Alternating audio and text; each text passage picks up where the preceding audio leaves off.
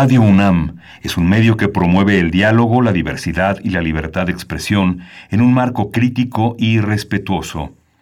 Los comentarios expresados a lo largo de su programación reflejan la opinión de quien los emite, mas no de la radiodifusora. Radio UNAM presenta Primer Movimiento: El mundo desde la universidad.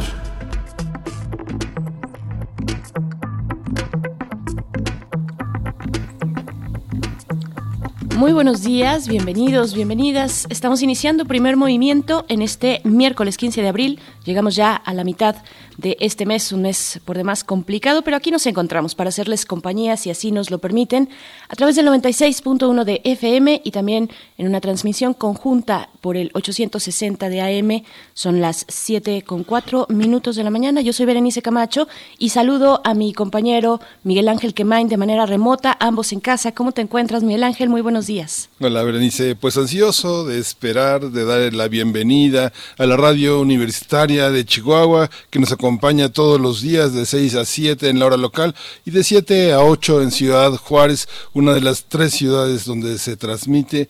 Y pues estamos en una ciudad cada vez más cerrada, cada vez más hermética al tránsito de la gente, que ya no puede circular en parques, que las visitas tradicionales a espacios como plazas se ha restringido y que cada vez hacen la ciudadanía mucho más caso para restringir su tránsito.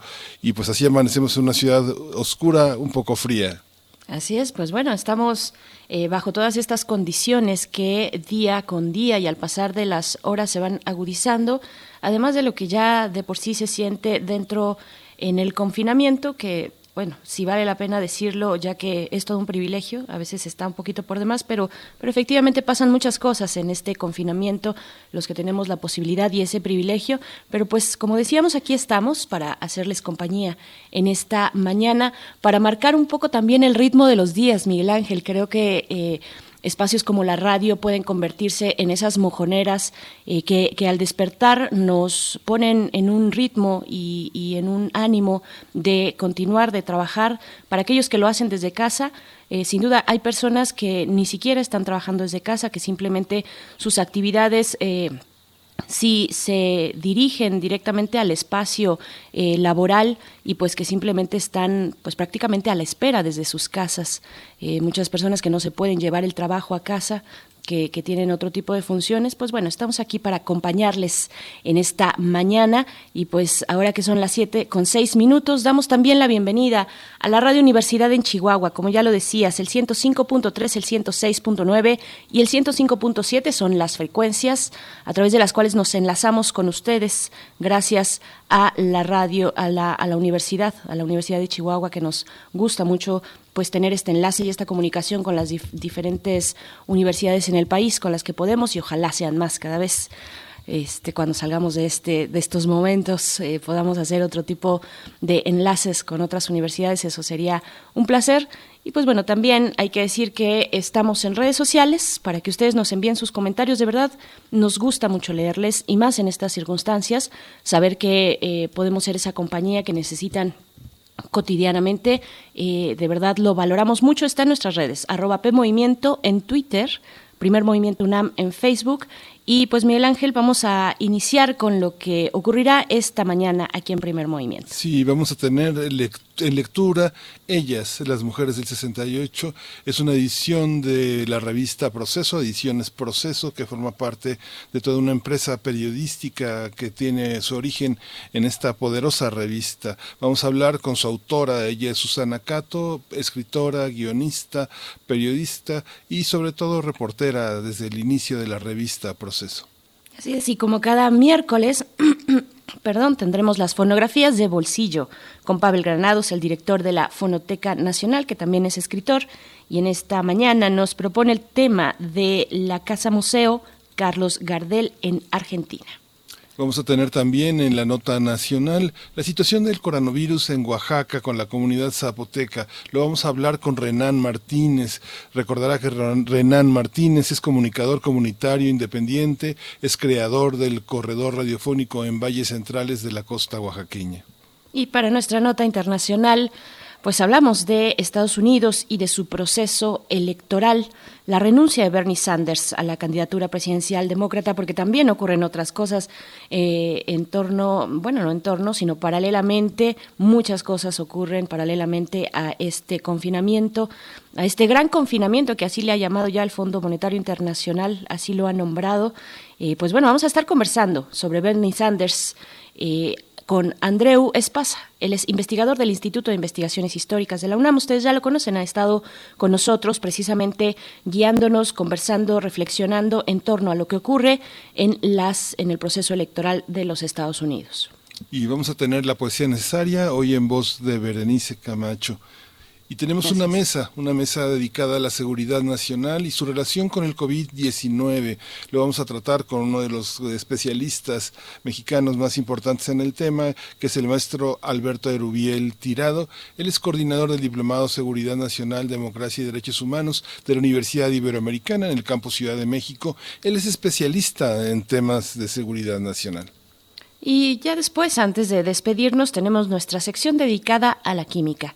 Química para Todos, a 150 años de la tabla periódica, con el doctor Plinio Sosa, académico de esa facultad, de la Facultad de Química, también divulgador de esa ciencia, y nos propone el tema del selenio, o Yo quiero luz de luna, así lo titula nuestro querido Plinio Sosa, que queremos tanto y que cada miércoles nos da la posibilidad de entender de una manera distinta, mucho más lúdica y divertida, pues cada uno de los elementos de la tabla periódica.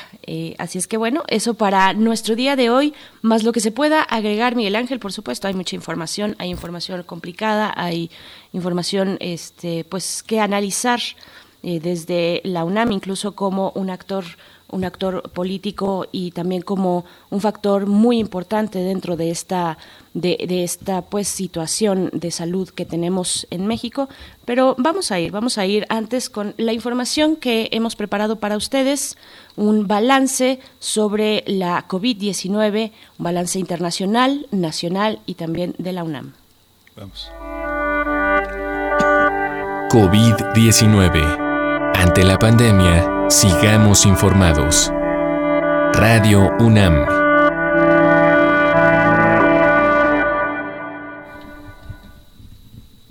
El presidente Andrés Manuel López Obrador anunció que a partir del mes de mayo comenzará una inyección económica para enfrentar la emergencia sanitaria por el COVID-19.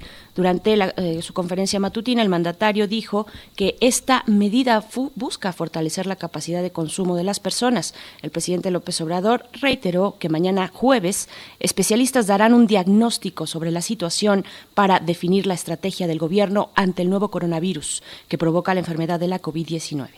En la conferencia matutina de ayer también participó Víctor Hugo Borja Burto, el exdirector de prestaciones médicas del IMSS, quien anunció que se dará un bono del 20% de sueldo al personal que atienda pacientes con COVID-19. Esta medida podría beneficiar a médicos, tratantes, hasta empleados de limpieza. Los gobernadores del PAN en el país exigieron al gobierno federal 5 acciones concretas para enfrentar la pandemia de la COVID-19, que van desde un inventario transparente y verídico de la capacidad hospitalaria y del equipamiento existente, entre otras cuestiones. La Asociación de Gobernadores Panistas también afirmó que si no fuera por las medidas adoptadas por los gobiernos estatales, la crisis de la pandemia se habría agudizado. De acuerdo con el informe técnico ofrecido anoche por la Secretaría de Salud, los decesos de la enfermedad de la COVID-19 aumentaron a 406, mientras que los casos confirmados se incrementaron a 5.399 y los casos sospechosos son 10.792.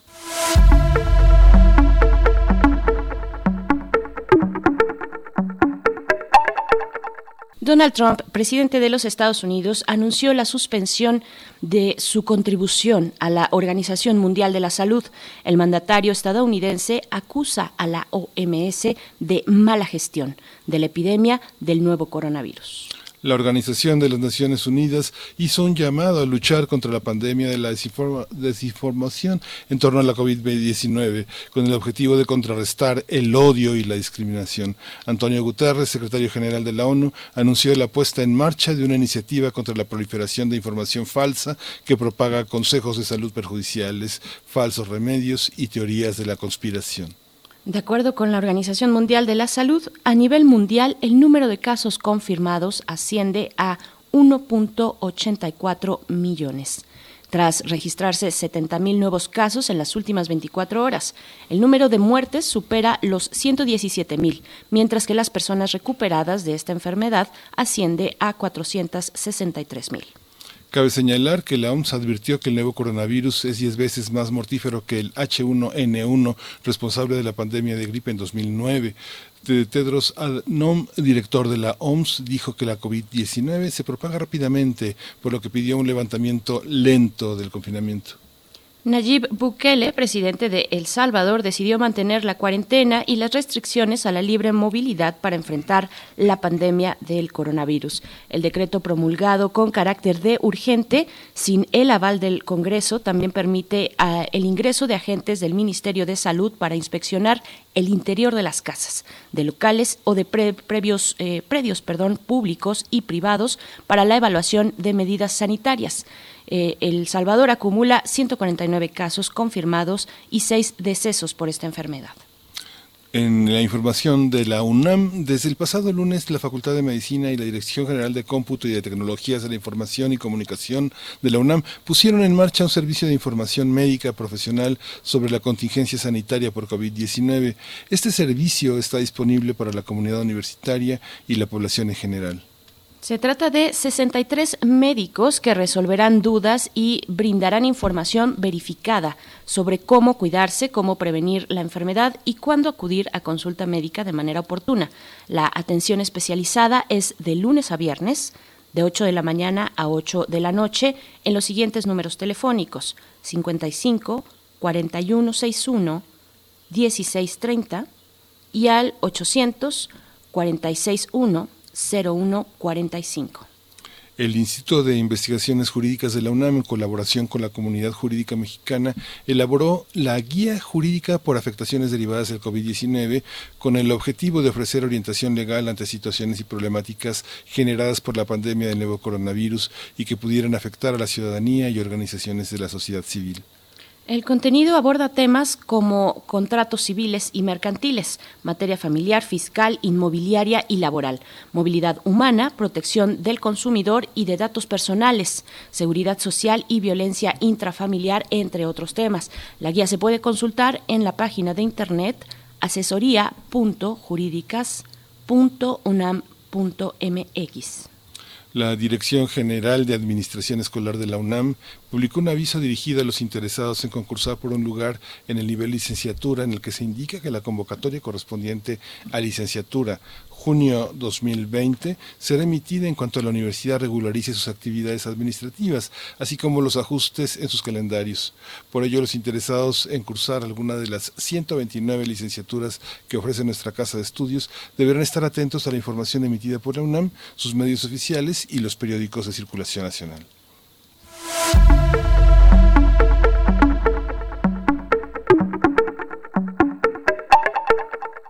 Y en recomendaciones culturales, Cultura UNAM en Casa es lo que vamos a compartir con ustedes esta mañana a partir de la programación #CulturaUNAmEnCasa, creada por la Coordinación de Difusión Cultural de la UNAM. Recomendamos a Michael Landy, Santos Vivientes.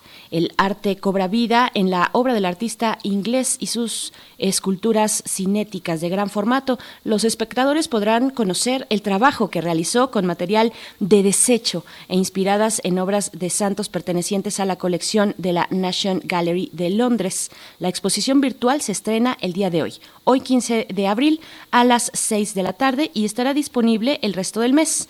La dirección electrónica donde pueden encontrar este recorrido es sanildefonso.org.mx/recorrido/Landy. Ahí lo pueden encontrar. Y tenemos un curso en línea a través de Coursera. La UNAM pone a disposición de todo el público una amplia variedad de cursos en línea de manera gratuita. Hoy vamos a recomendar Innovación Agroalimentaria, que ofrece Marianela Lemetre Canales.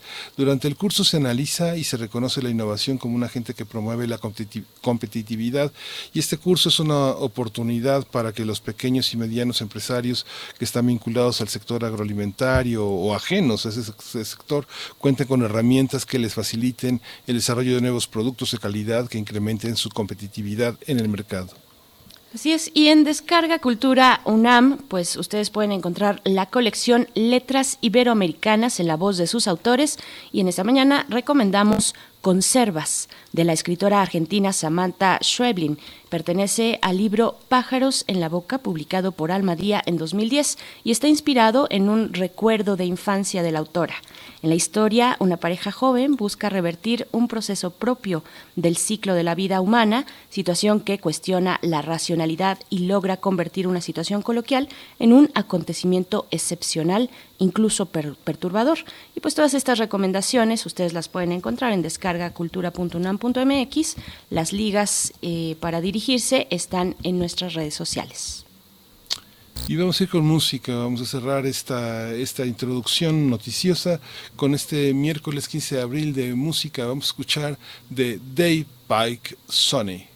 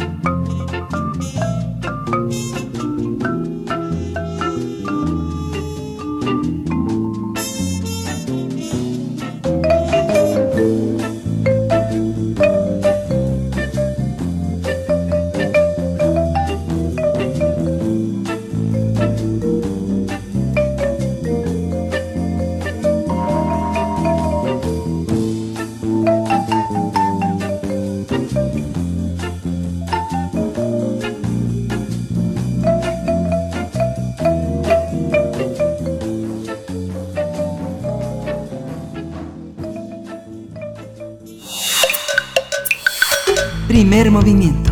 Hacemos comunidad. Miércoles de lectura. Durante la segunda mitad del siglo XX, uno de los fenómenos sociales, políticos y culturales más impactantes fue sin duda el de los movimientos estudiantiles populares de 1968.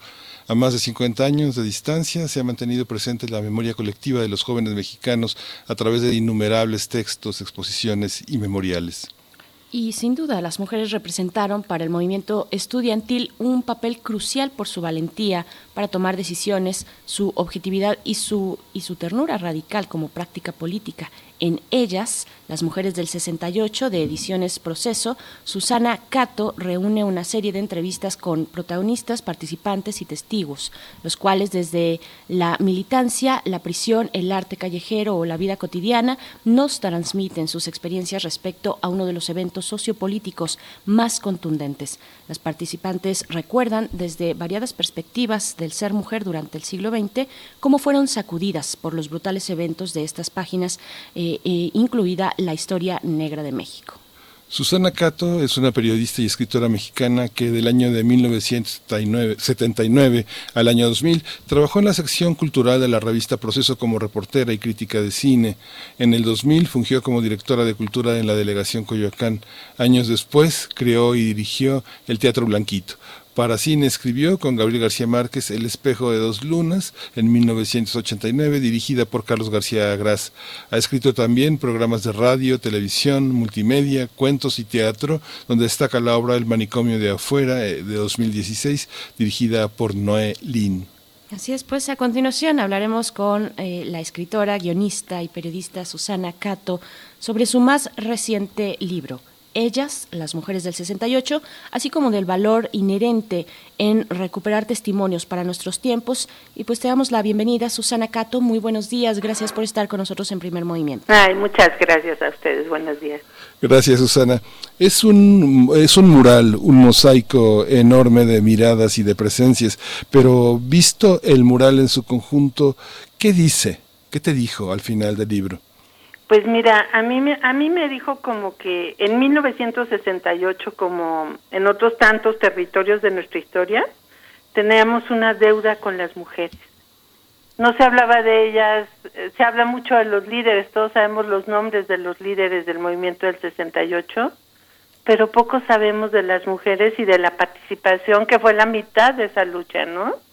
Entonces, yo creo que este libro te da el panorama mucho más amplio y me remite a mí mucho también, fíjate, al lisístrata, a la presencia fundamental de las mujeres en la vida y en la lucha. Este retrato son 18 mujeres que aparecen, son historias que van desde la lucha política directa, hay líderes sociales que estuvieron hasta en la cárcel varias veces, hasta una chica de una estética que también tuvo que ver con el 68 porque era niña, vivía en Tlatelolco, etcétera. Entonces, hace un panorama riquísimo de ese año, te devuelve a ese año y te habla también, fíjate, desde la perspectiva femenina, da un, ¿cómo te diré? Te habla de lo existencial, más allá de lo político.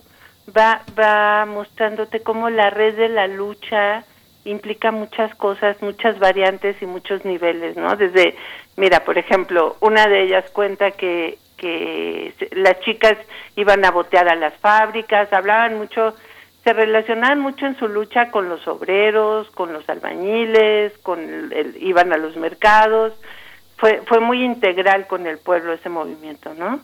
Bueno, y además boteaban muchísimo, entonces ellas las monedas, por ejemplo, en los bancos no se las querían cambiar. Entonces eran las mamás, imagínate, hablando de mujeres, las mamás las que iban al banco a cambiar las monedas para la lucha política del 68. Es precioso yo creo, este aporte de ellas. Son, te digo, entrevistas con 18 mujeres. No sé si quieren que les describa, por ejemplo, en la portada misma, ¿no? La portada es de Rina Lazo.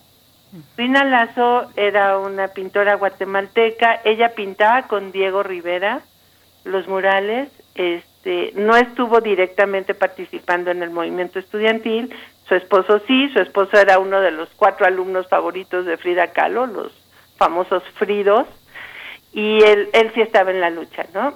Ella no, ella lo único que había hecho era firmar un desplegado de artistas e intelectuales a favor de los estudiantes. Y una noche llegan por ella 5 jóvenes que ella creyó que eran estudiantes, les abrió la puerta, imagínate, y eran en realidad policías. La detienen, dejan a su niñita en la casa de 3 años, la detienen a ella y la meten a la cárcel de mujeres con las presas comunes más tremendas, la Viuda Negra, etcétera. Y ella estuvo presa nada más por haber firmado un desplegado. En la cárcel ella lo que hace es ponerse a pintar a las mujeres presas y uno de esos dibujos es nuestra portada. Y además es fascinante porque ella no había contado esta historia en 50 años y tuvimos la suerte que no la contada a nosotros. Poco después de presentarla, la presentamos en el Zócalo por primera vez y ella murió poco después, a los 96 años, un día después de su cumpleaños. Uh-huh. Esta, por ejemplo, otra historia es de Alcira Sous, que era una poeta uruguaya. Ella era una mujer que había tenido un problema muy fuerte personal y desvariaba un poco, dormía donde fuera, vivía todo el tiempo en la UNAM, había sido maestra de filosofía, ahora sí que andaba por donde le agarrara la noche, y el día que entra el ejército violando la autonomía de la UNAM, entran 10,000 soldados, imagínense, a la UNAM. Ella lo que hace es refugiarse en los baños de filosofía y letras, y ahí se queda durante 10 días tomando agua del lavabo, al final comiendo hasta papel de baño. La encuentra el poeta Rubén Bonifaz, que era el director de la Facultad de Filosofía en ese entonces. La encontraron casi muerta. Y aquí está su historia también, que es un testimonio increíble de la lucha, el arte, la resistencia y la locura, pero a favor de las mejores causas, ¿no? Está, por ejemplo, María Rojo, la actriz, la gran actriz María Rojo. Ella venía a actuar a las Olimpiadas y con su pareja, que era el, no sé si ustedes recuerdan, el príncipe del programa de teatro fantástico de Cachirulo. Bueno, él traía barba porque iba a actuar en una obra y justo por eso lo detienen en el 68. A María la rescata un soldado, imagínate.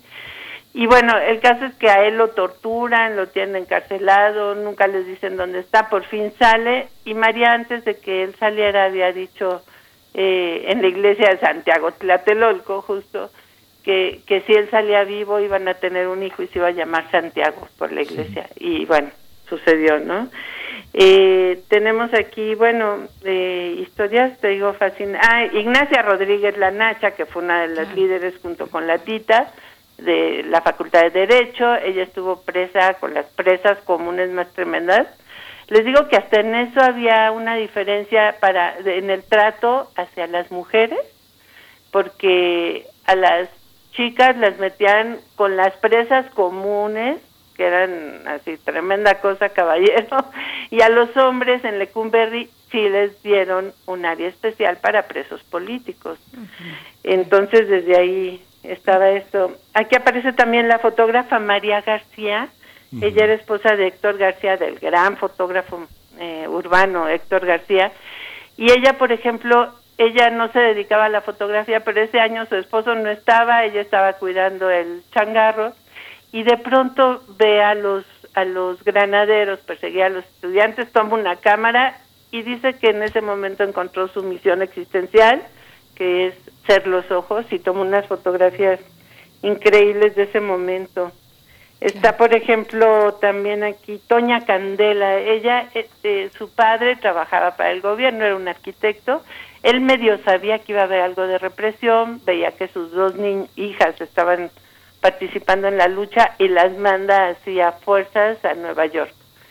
Pero lo que no sabe es que ellas dos le piden prestado el carro a un amigo en Nueva York y se vienen manejando desde allá para estar presentes el 2 de octubre en Tlatelolco.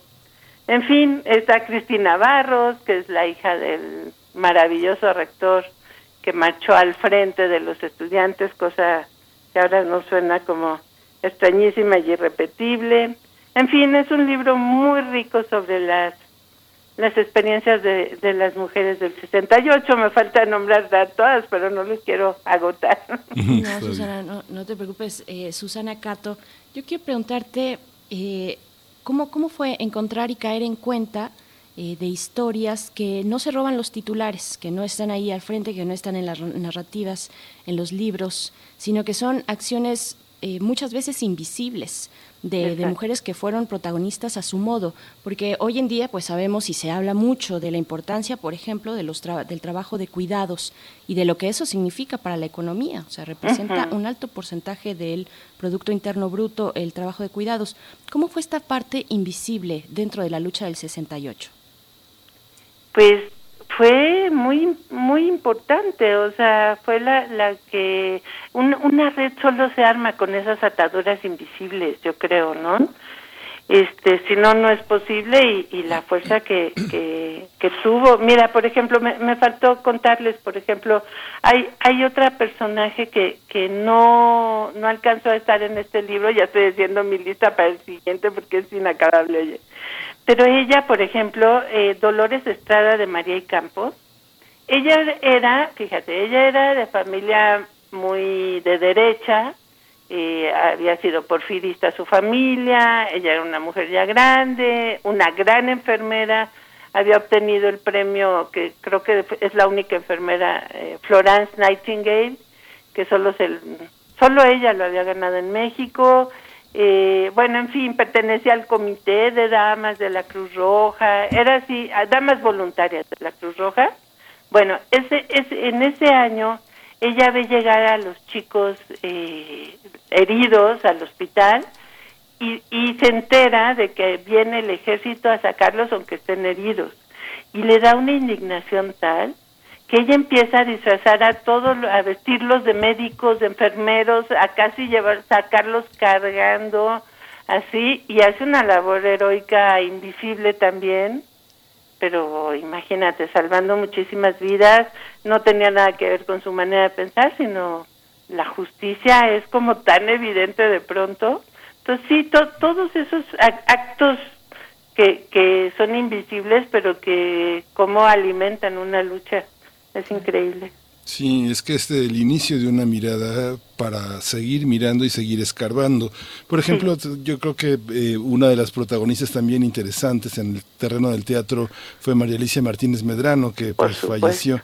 Luego, ¿qué pasó con Enriqueta Basilio, que encendió el pebetero? Ella tuvo puede considerarse también un personaje femenino. Nadie le preguntó su opinión. Al final de su vida, creo que participó como diputado, o fue candidata en alguna elección popular. ¿Qué pasa con esos? ¿Hay que seguir investigando? Hay muchos protagonistas. Es inacabable esta historia y es maravillosa. Te digo, este libro causa mucha emoción y sobre todo a chicas jóvenes, porque de verdad son historias de película, ¿eh? Son y claro que hay que seguir investigando y claro que hay que seguir hablando de esto y medir, como dice Berenice, pues, lo invisible, la importancia fundamental que tienen las luchas. ¿Cómo fue para ti, Susana Cato, este proceso de investigación? De nuevo, hay historias por demás contadas que no por ello dejaremos de contar y no por ello son menos relevantes en este punto de la historia, pero hay otras que están ocultas. ¿Cómo fue para ti? ¿Cómo ha sido para ti como periodista, como escritora, guionista, pues escarbar en estos pues asideros históricos que quedaron de nuevo invisibilizados en muchas ocasiones, pero que cuentan y contienen fabulosas historias, ¿no? de todo el movimiento del 68. ¿Cómo fue? Pues yo tuve la suerte de ir caminando y encontrándolas a ellas. Era como que ahí estaban y era importante nada más tocar a la puerta, ¿no? Te digo, por ejemplo, Rina Lazo no había contado esta historia en 50 años, ¿no? Y de pronto se animó, para suerte mía, ¿no? Sacó sus archivos, sacó sus pinturas, sacó poesía que le habían escrito cuando estuvo en la cárcel. Entonces, la Nacha, pues bueno, es un personaje que hasta la fecha está al frente del Comité de la Memoria del 68, y hay gente que ya no alcanzamos a ver, que murió. También, fíjate, alcanzamos a entrevistar a Erlinda Sánchez Laurel. Ella era estudiante de la Escuela de la Esmeralda de Arte, y el director de la escuela era un gran tipo, les dio las llaves, dijo, tenemos que cerrar la escuela, pero te doy a ti las llaves para que hagan todos los esténciles y grabados y todo que quieran, siempre y cuando cuiden los aparatos, ¿no? Y ella estuvo a cargo de eso. Imagínate la producción artística de ese 68 en volantes, carteles y todo, hoy son consideradas obras de arte y se hicieron, como dices tú, gracias al invisible gesto del director de la escuela de darles las llaves, al invisible gesto de ella, de estar ahí dirigiendo a todos sus compañeros y a esa creación increíble que se hizo ese año. Entonces, bueno, sí, me iba llevando solita, alguien me contactaba con alguien. Ahora cuando presentamos el libro aparece alguien que dice, bueno, yo estuve ahí, mataron a mi hijo, etcétera. Ahí hay que hacer un seguimiento todavía. Yo creo que vamos a hacer otro libro, pero yo creo que ya es un abanico maravilloso de lo que pasó con las mujeres en el 68. Sí, y es que son protagonistas. Yo recuerdo mucho los testimonios de la mamá de Agustín Ramos. Ellos tenían un departamento en el 68 y el hermano de Agustín Ramos falleció ahí. Ay. Hay muchos protagonistas que son muy pequeños. Yo creo que también hay una parte, Susana, que yo creo que en el contacto con estas mujeres, la lucha feminista, toda esta recuperación de la identidad, las hizo descubrir con el tiempo que era un protagonismo de otra manera, distinta al de los hombres. ¿Tú lo ves ahí? ¿Cómo lo descubrieron? Claro, porque además, fíjate, como que ellas están más como interesadas en dejar un legado, más que en brillar ellas.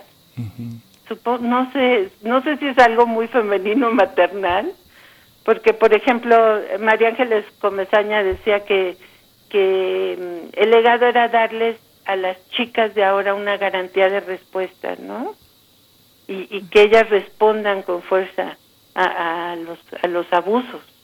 No sé, yo creo que sí, más que ellas hablar, sentir que ellas destacan, es como que estamos dejando a las siguientes generaciones como alimento, como leche materna, supongo. Uh-huh. Y vaya que dejaron un legado fundamental, importantísimo. Sí, riquísimo, que si bien, por supuesto, pues cada generación tiene su signo de identidad, y puede que ahora esa cuestión de la maternidad se ponga en una discusión importante, pero es el reconocimiento absoluto a las generaciones anteriores que dejaron, y que sin ellas no podríamos estar viviendo una ola feminista como la que estamos actualmente experimentando en nuestra universidad. Pues como ya un poco para irnos despidiendo, Susana Cato, escritora, que platicamos contigo de este libro, Ellas, las mujeres del 68, cuéntanos pues de las enseñanzas en general, de manera amplia, que tuviste tú para recuperar este periodo de la historia tan importante para nuestro país, para nuestra vida universitaria, para la izquierda, para los movimientos sociales. ¿Cómo fue? ¿Qué enseñanzas te quedas? ¿Con qué te quedas? Pues mira, a mí me dejan muchas enseñanzas, ¿no? La primera es que esta lucha es por la memoria. La gran frase de no se olvida es increíble, es el lema de guerra más increíble. El Chango Díaz Ordaz y Echeverría creían que una lucha se aplastaba matándolos, ¿no? Que nadie se iba a acordar de los muertos y que todo el mundo solo iba a recordar las Olimpiadas. Creyeron que lo lograron primero porque al día siguiente la prensa quedó en silencio. Pero hoy, nadie, medio siglo después, el 2 de octubre no se olvida. Nadie se acuerda de las Olimpiadas, y el no olvido es, por supuesto, para que no se repita, aunque después tuvimos la tragedia espantosa de Ayotzinapa que tampoco se debe olvidar, ¿no? Pero para sanar la herida es muy urgente recuperar y documentar esta historia. También nos falta la investigación gubernamental, ¿no?, de eso. Porque además fue un movimiento divino donde no solo participó la UNAM, también el Poli, la Ibero, las Normales, la Esmeralda, San Carlos, la Escuela de Teatro, ¿no? Y otro aprendizaje para mí es que, oyéndolas a ellas, esta es una frase que un día me dijo Mireya Cueto, la gran titiritera, me dijo: las tiranías no soportan dos cosas, la risa y el arte. Y la risa y el arte estuvieron presentes, más que presentes, ese 1968, y están muy presentes en este libro, pero como elementos de lucha. Es precioso, ¿no? Sí, sí, sí. Claro. Pues te agradecemos muchísimo, Susana Cato. Hay que destacar que el prólogo es de Elena Poniatowska, es un prólogo muy jubiloso, lleno de recuerdos, de reencuentros. En su libro, La Crónica del 68, hay muchas mujeres que se fueron borrando, diluyendo frente al gran espectro de los hechos, de los gritos, de los testimonios, pero que ahora sobresalen, se subrayan en un trabajo que tiene como antecedente el de otra gran mujer, el de otra gran periodista y una de las fundadoras de Proceso también. Claro, sí, la gran Elenita. Oye, pues mira, hoy estamos en Radio Universidad hablando de esto. Sí.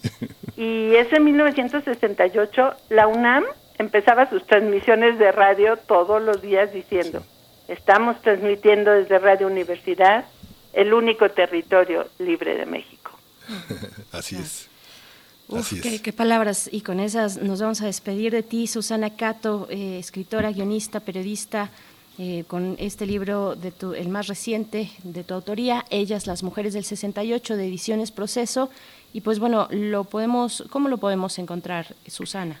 Está en librerías, está en Sanborns, está en Amazon, incluso para los que no quieren salir, pero también se puede pedir a la revista Proceso directamente. Ahorita creo que está con descuento y te lo envían a tu casa. Entonces, para los que estamos ahorita encerrados, es fácil conseguirlo a través de Proceso. Así es, bueno, que somos casi todos, ojalá fuéramos todos, no se puede, pero muchos estamos en casa. Exacto. Es una buena opción para pasar esta cuarentena y tener este tipo de reflexiones. Susana Cato, muchísimas gracias. Te mandamos un abrazo. A ustedes, un abrazo grande. Gracias, Susana. Gracias. Pues Miguel Ángel, nos vamos a ir con música. Sí. Vamos a ir con, bueno, ahora que estamos hablando de las mujeres, de la universidad y por supuesto, bueno, recordar lo que, o anunciar lo que pasó también el día de ayer, que fueron entregadas las instalaciones de la Facultad de Filosofía y Letras a las autoridades universitarias por parte de las compañeras que se mantenían en paro, en protesta por las cuestiones de la violencia de género, por cuestiones muy, muy puntuales. Ellas dicen, bueno, nos vamos por esta emergencia sanitaria, por supuesto hay que cuidarse ante todo, pero también recalcan que esas exigencias, ese pliego petitorio, pues no ha sido resuelto. Ya habrá tiempo de poner otra vez la mesa de discusión y volver a retomar todo lo que significa la vida universitaria. Pero bueno, en ese sentido nos vamos a ir con música, vamos a ir con una canción que se titula Paren de matarnos, la canta la argentina Miss Bolivia. Vamos a escucharla y volvemos a Primer Movimiento.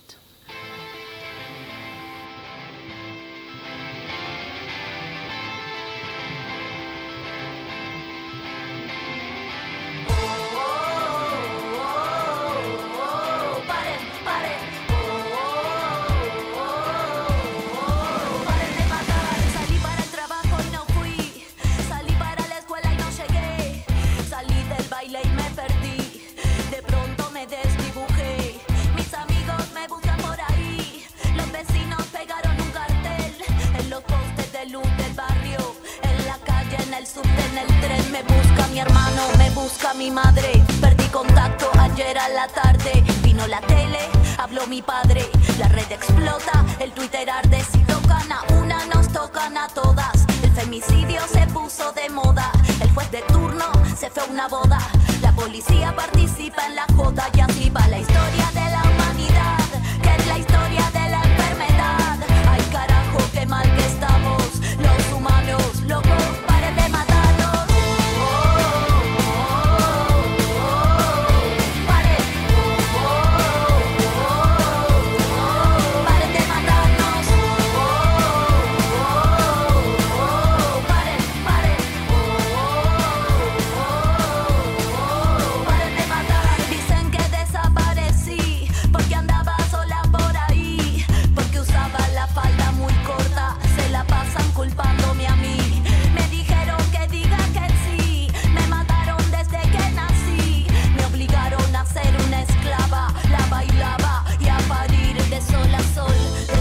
Mañana me matan y mueren todas mis hermanas. Me duele el cuerpo y las entrañas. No quiero que me toques, chavo, no tengo ganas. Me matan y se infecta la raza humana. Le temen al poder que de mi boca emana. Soy esta herida que pudre y no sana. Me matan y conmigo se muere mi mamá. Y es la historia de la humanidad, que es la historia de la enfermedad. Ay carajo, qué mal que estamos los humanos, locos, para el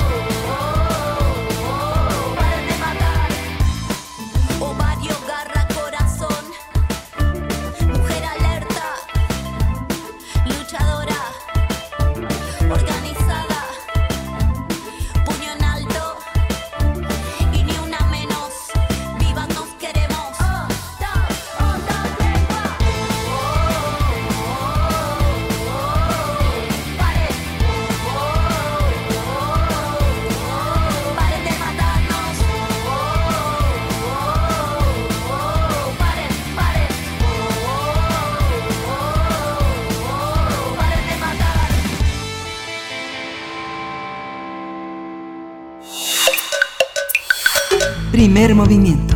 Hacemos comunidad. Fonografías de bolsillo.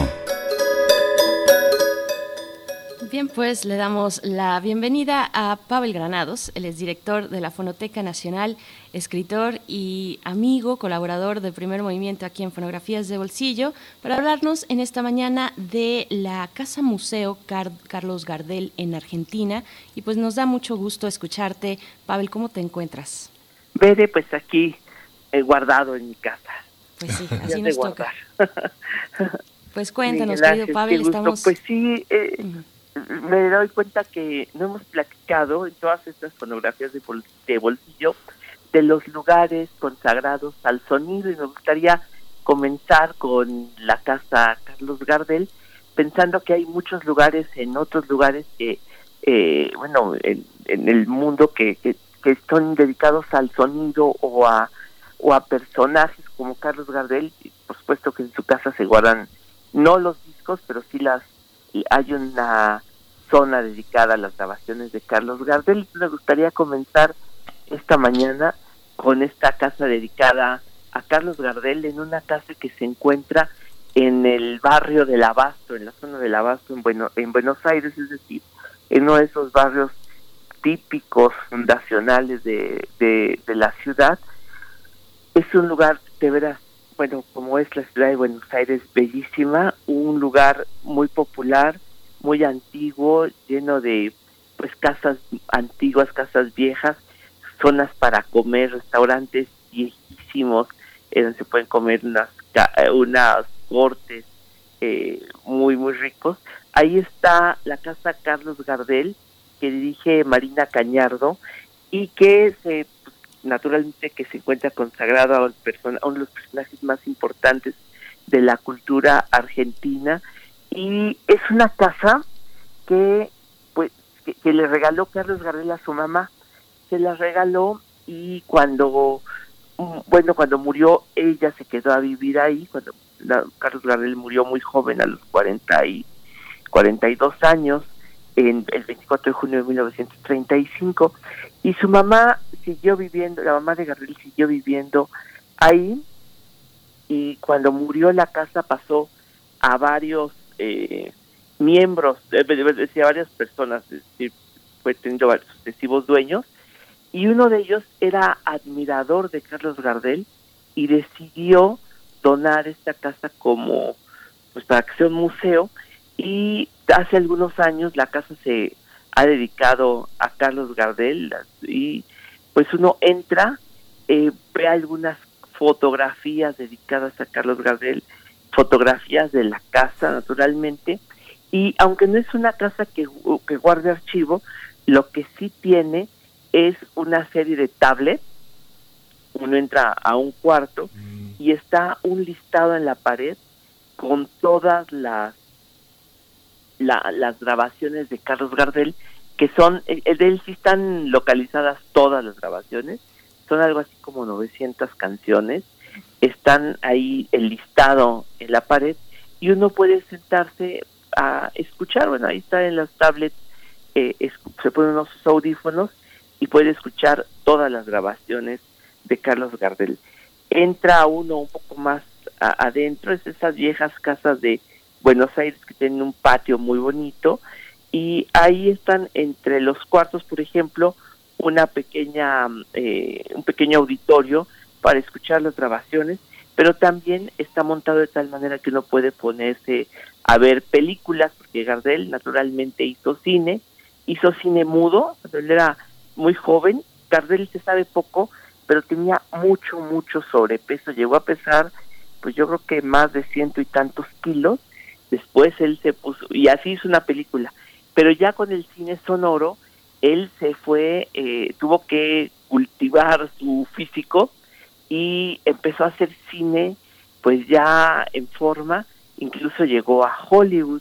Entonces las películas de Gardel se pueden ver en la Casa Carlos Gardel, aparte de que hay una zona también dedicada a su muerte, porque el velorio de Carlos Gardel fue un suceso nacional y la llegada de su cuerpo a Buenos Aires está documentada ahí.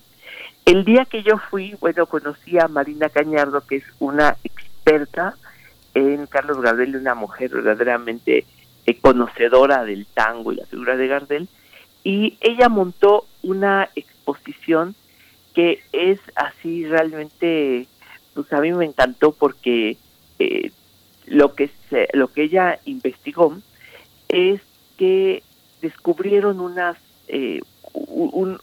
documentos que aquí en México naturalmente no tenemos algo parecido, pero ella descubrió unos reportajes realizados en 1912 en los que se puede ver cómo se grababan discos en Buenos Aires.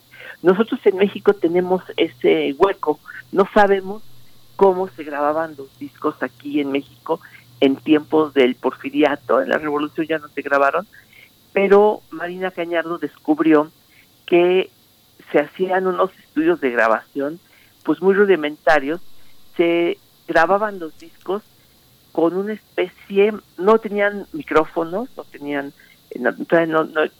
no existían micrófonos para grabar, entonces lo que hacían era que se hacían unos enormes conos y los músicos se paraban frente a los conos para grabar y se dieron cuenta que había algunos instrumentos que eran más fonogénicos que otros. Entonces, por ejemplo, el violín casi no se escucha, las guitarras sí, la trompeta sí, entonces la trompeta es más fonogénica que el violín. Y para subsanar las deficiencias del violín, se inventó allá en Buenos Aires un instrumento que se llama el violín trompeta. ¿Qué significa eso? Que es un violín que tenía una especie de cono que lo hacía sonar mucho más fuerte. Entonces, Marina Cañardo fue a investigar y descubrieron cómo algunos músicos, algunos coleccionistas tenían conos como se grababa en 1912 y se encontraron algunos violines trompeta.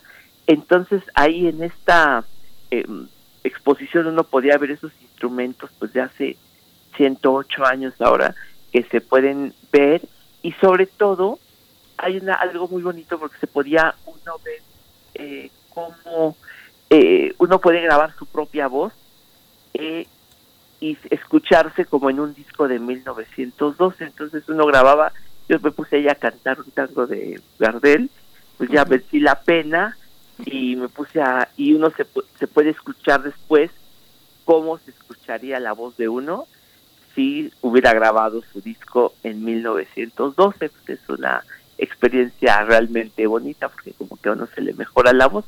Pues esta es la casa de Carlos Gardel. Hay muchas relaciones entre México y Carlos Gardel.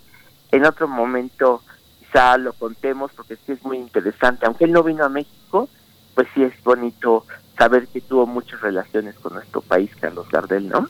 Sí, es fascinante. Yo veía está cerrado ahora por la contingencia. Sí, naturalmente, sí. Sí. Es una casa, recuerdo la visita que hicimos a Chihuahua, Frida Saldívar estaba encantada con la casa de Villa, que tiene una presencia también semejante, aunque son muy distintos. Hay una parte que hace de Gardel una figura inolvidable en Buenos Aires. Yo creo que esa casa tan bella en ese barrio es muy emblemática, ¿no? Ay, pues es un viaje en el tiempo, pero ahorita que lo dices, Miguel Ángel, Carlos Gardel hizo una película. Uh-huh. Una de las películas que hizo fue con la hija de Pancho Villa, sí, que fue actriz, uh-huh, por cierto. Y ahí está referenciado en la casa de Villa, ¿sabes? ¿En dónde? En Chihuahua. Ah, qué maravilla. Sí, es una fichita chiquita, pero ajá, ahí está.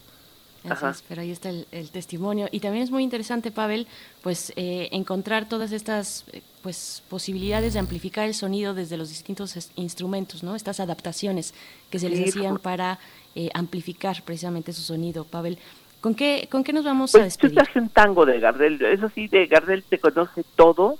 Entonces yo escogí, es uno bastante bonito y me gusta, de Dice Polo, que está grabado en 1928, que se llama Que Bachaché, que significa ¿qué vas a hacer? Es una especie de... es un tango de esos que le gustaban a Discépolo, que se trata de que el mundo pues está muy mal, de eso se trata más o menos, y es una grabación, pues, imagínense, 1928, Carlos Gardel con guitarra. Perfecto. Pues Pavel Granados, te agradecemos mucho, te mandamos un abrazo con mucho cariño. Igualmente, nos vemos la próxima semana. Gracias, sí, Pavel. Nos escuchamos dentro de 8 días.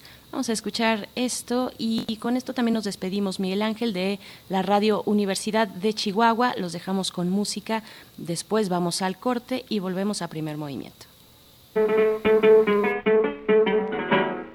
Sí, amigo, sáquese ese barretín. No se puede crujir la vida con conversación, hay que darle de papá bien. Siéntate aquí, no vuelvas en tu vida, ya me tenés bien requete apurada. No puedo más pasarla sin comida, ni oírte así decir tanta pavada. No te das cuenta que sos un engrupido, te crees que el mundo lo vas a arreglar vos. Si aquí ni Dios rescata lo perdido, mienta de aquí, haz el favor. Lo que hace falta es empacar mucha moneda, vender el alma, ripar el corazón, tirar la poca decencia que te queda, plata, mucha plata y plata otra vez. Así es posible que morfes todos los días, tengas amigo, casa, nombre y lo que quieras vos. El verdadero amor se ahogó en la sopa, la panza es reina y el dinero es Dios. Que le dije, amigo, se le va a piantar la mina, no hay nada que hacer. Pero no ves, otario engominado, que la razón la tiene el de más guita, que a la enradez la venden al contado y a la moral la dan por moneditas, que no hay ninguna verdad que se resista frente a 10 mangos moneda nacional. Vos resultas haciendo el moralista, un disfrazado sin carnaval. Tírate. Primer Movimiento, hacemos comunidad.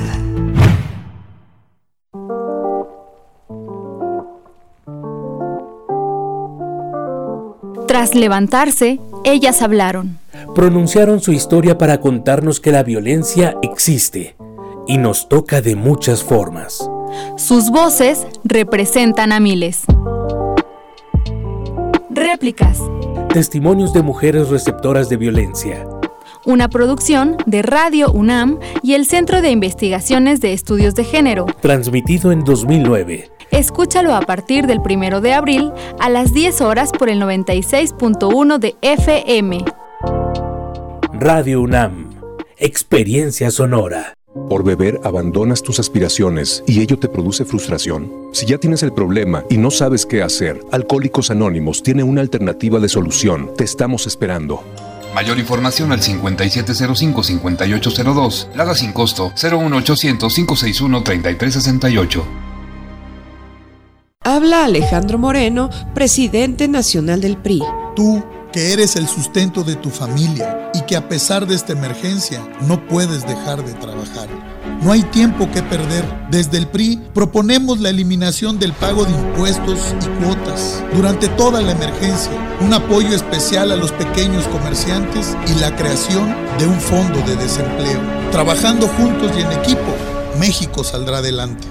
PRI, el Partido de México. Inició el escenario 2 de la epidemia de COVID-19, pero con agua y jabón alejas al coronavirus. Yo, Susana Distancia, te diré cómo hacerlo. Moja tus manos, aplica suficiente jabón, frota las palmas y luego los dorsos, talla los dedos entrelazados, pulgares y nudillos. Enjuaga bien con agua y sécate muy bien. Todo debe durar al menos 20 segundos. El lavado de manos es nuestro mejor aliado. Y no olvides, quédate en casa. Gobierno de México. En Europa, desde 2018, se está buscando regular los derechos de los robots. Este año, China consiguió la primera clonación exitosa de un gato y están buscando, en poco tiempo, iniciar la clonación en masa de seres humanos. El Programa Universitario de Bioética de la UNAM te invita a reflexionar sobre estas y otras cuestiones en El Árbol de las Ideas. Bioética, ciencia y filosofía para la vida. un programa dedicado al análisis y divulgación de los temas más trascendentales de la agenda bioética de la mano de diversos expertos en la materia. Miércoles a las 16 horas por el 96.1 de FM. Radio UNAM, Experiencia Sonora.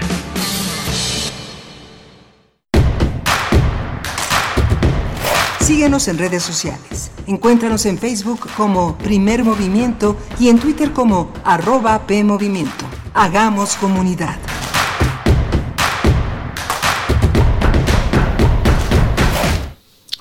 Buenos días, ya son las 8 de la mañana con 4 minutos y estamos aquí en la Ciudad de México desde los domicilios particulares de estos dos conductores, Berenice Camacho y su servidor Miguel Ángel Quemain, transmitiendo desde Radio UNAM aquí en la Colonia del Valle, en Adolfo Prieto 133, con el personal mínimo para que funcione la estación y que todos estemos seguros con el privilegio de estar trabajando desde casa. Berenice Camacho, buenos días. Buenos días, Miguel Ángel Quemain. Así es, bienvenidos, bienvenidas.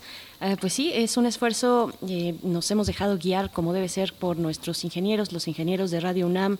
Oscar Villalobos nos ha asesorado de manera estupenda junto con todo un equipo para poder transmitir desde casa, cumplir con las medidas sanitarias y pues es un gusto poder hacerlo. De verdad que es un privilegio que desde nuestras casas en esta posibilidad podamos continuar con ustedes. Lo hacemos también con la radio Nicolaita, que nos enlazamos a partir de este momento a través del 104.3 hasta Morelia. Esto gracias a la Universidad Michoacana de San Nicolás de Hidalgo. Estaremos de 8 a 9 allá en Morelia y pues bueno, estaremos también hasta las 10 de la mañana en Radio UNAM 96.1 de FM y 860 de AM. Y pues en esta hora, Miguel Ángel, no sé si quieras comentar lo que va a ocurrir en un primer momento para nuestra nota nacional. Sí, vamos a tener en esta hora una conversación que en unos momentos tendremos con Renán Martínez, quien, como sabe ustedes, es el creador del corredor radiofónico en valles centrales de la costa oaxaqueña, y vamos a tener en la parte internacional las elecciones en Estados Unidos, la renuncia de Bernie Sanders a la candidatura presidencial demócrata, y lo vamos a tratar con Andreu Espasa. Así es, y pues bueno, hay información importante, información de primer orden para la universidad y queremos nosotros comunicarla aquí, esto que estoy buscando, disculpen ustedes, pero esto que anunció el día de ayer la UNAM. Miguel Ángel, yo creo que no sé si tienes para darle lectura y seguirte también. Sí, la UNAM informó que este fin de semana el Consejo de Salubridad General hizo público un documento titulado Guía Bioética de Asignación de Recursos de Medicina Crítica, que ayer comentamos, mediante la cual se establecen las disposiciones que orientarán las decisiones del personal médico en caso de que el sistema de salud se vea sobrepasado por la pandemia de la COVID-19. Bien, pues al respecto, la Universidad Nacional Autónoma de México, la UNAM, considera importante hacer la siguiente precisión. Sí, el número 1 dice, de acuerdo con lo dispuesto por los artículos 15 de la Ley General de Salud y 3º del Reglamento Interior del propio Consejo, corresponde a la Universidad Nacional, específicamente al rector, uno de los asientos destinados a los vocales titulares. Número 2, ni la UNAM ni su rector, el doctor Enrique Graue Vigers, han sido convocados a sesión plenaria alguna para el análisis, discusión y eventual aprobación de dicha guía. Por tanto, la Universidad Nacional se deslinda de los términos y del contenido del referido documento. Así es, hashtag Unamos Acciones contra la COVID-19. Ustedes pueden encontrar pues este comunicado que ya ha dado la vuelta a pues al menos los espacios digitales, las redes sociales, que es un medio de comunicación importante también para la universidad, y pues ahí está este boletín, este comunicado número 336, donde la UNAM nos informa lo que ya hemos detallado. Y pues bueno, ahí están también nuestras redes sociales para que ustedes se hagan presentes. Díganos desde dónde nos escuchan, si están laborando desde casa o si simplemente están descansando. Repito, no todas las actividades laborales se pueden realizar desde casa y finalmente mucha gente solamente se fue a su casa a esperar. Entonces aquí los podemos leer y nos dará mucho gusto hacerlo. Vamos ya entonces con nuestra nota nacional. Primer movimiento. Hacemos comunidad. Nota nacional. Las comunidades zapotecas de Oaxaca son vulnerables ante el contagio de COVID-19 porque los servicios de salud se encuentran limitados, no solo por los escasos insumos, sino por la falta de personal médico. Además, los centros de salud zapotecos se caracterizan por no contar con infraestructura, medicamentos e insumos. Tampoco existe la facilidad para realizar un traslado urgente en ambulancia. Incluso algunas comunidades están a 6 u 8 horas de la cabecera municipal.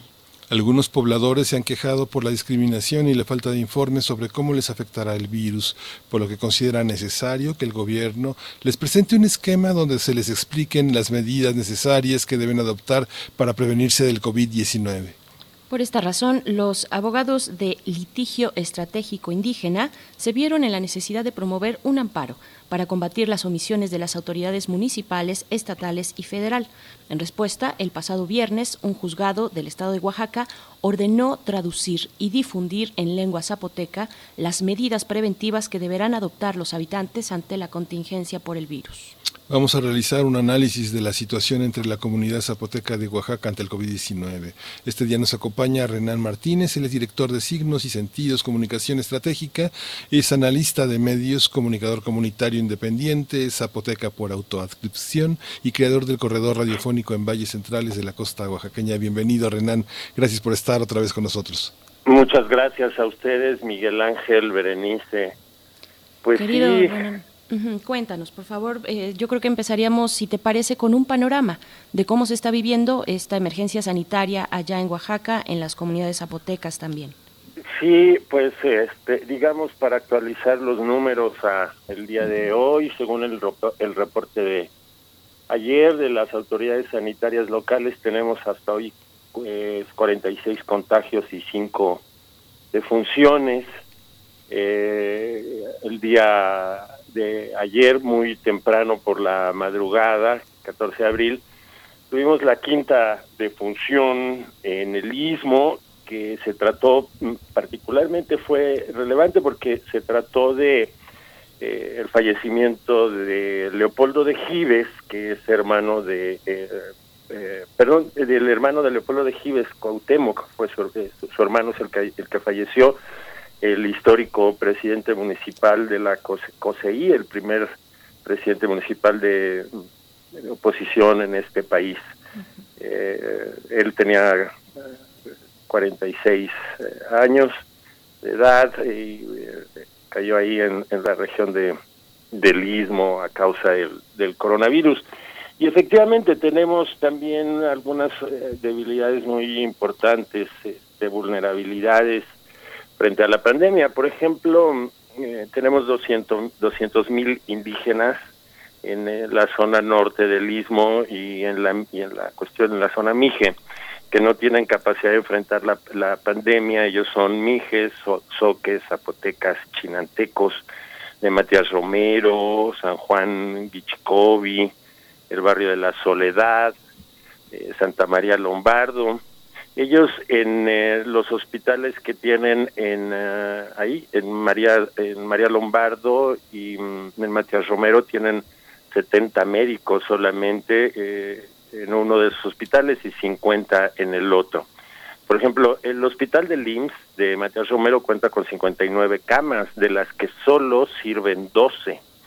Tienen 3 ventiladores y un aparato de rayos X, pero que no funciona desde hace 3 años.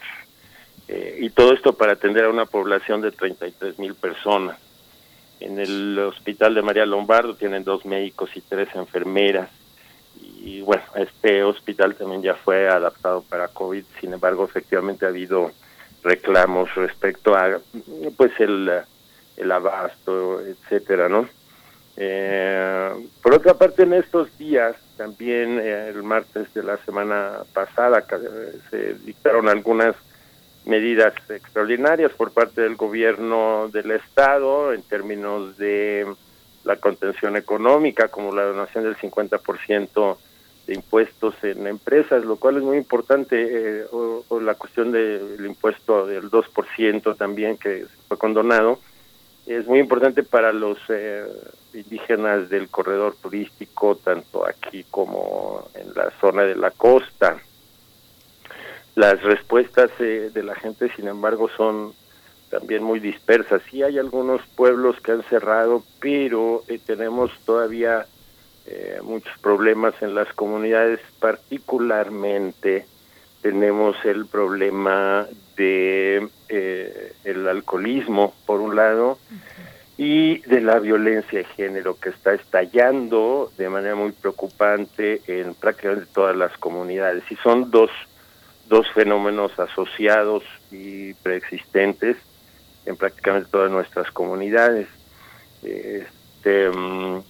Y otro de los uno de los lugares, particularmente de la zona también norte, la zona de la Sierra Norte, los habitantes de la región de Sogocho son comunidades como San Juan Tabá, San Andrés Zoloaga, Santiago Xochila y Baltasar Yazachi, varias comunidades que están en esta zona. Los presidentes municipales efectivamente se reunieron para demandar atención. También tienen, ellos solicitan tener por lo menos 3 médicos para su zona, abastecimiento de equipo, etcétera. Entonces estamos sí ante un panorama muy preocupante, porque son varias de las regiones en donde pues el abandono histórico, el tema de la falta de medicamentos, el acceso a las comunidades, el factor lingüístico. Tenemos muchos abuelitos.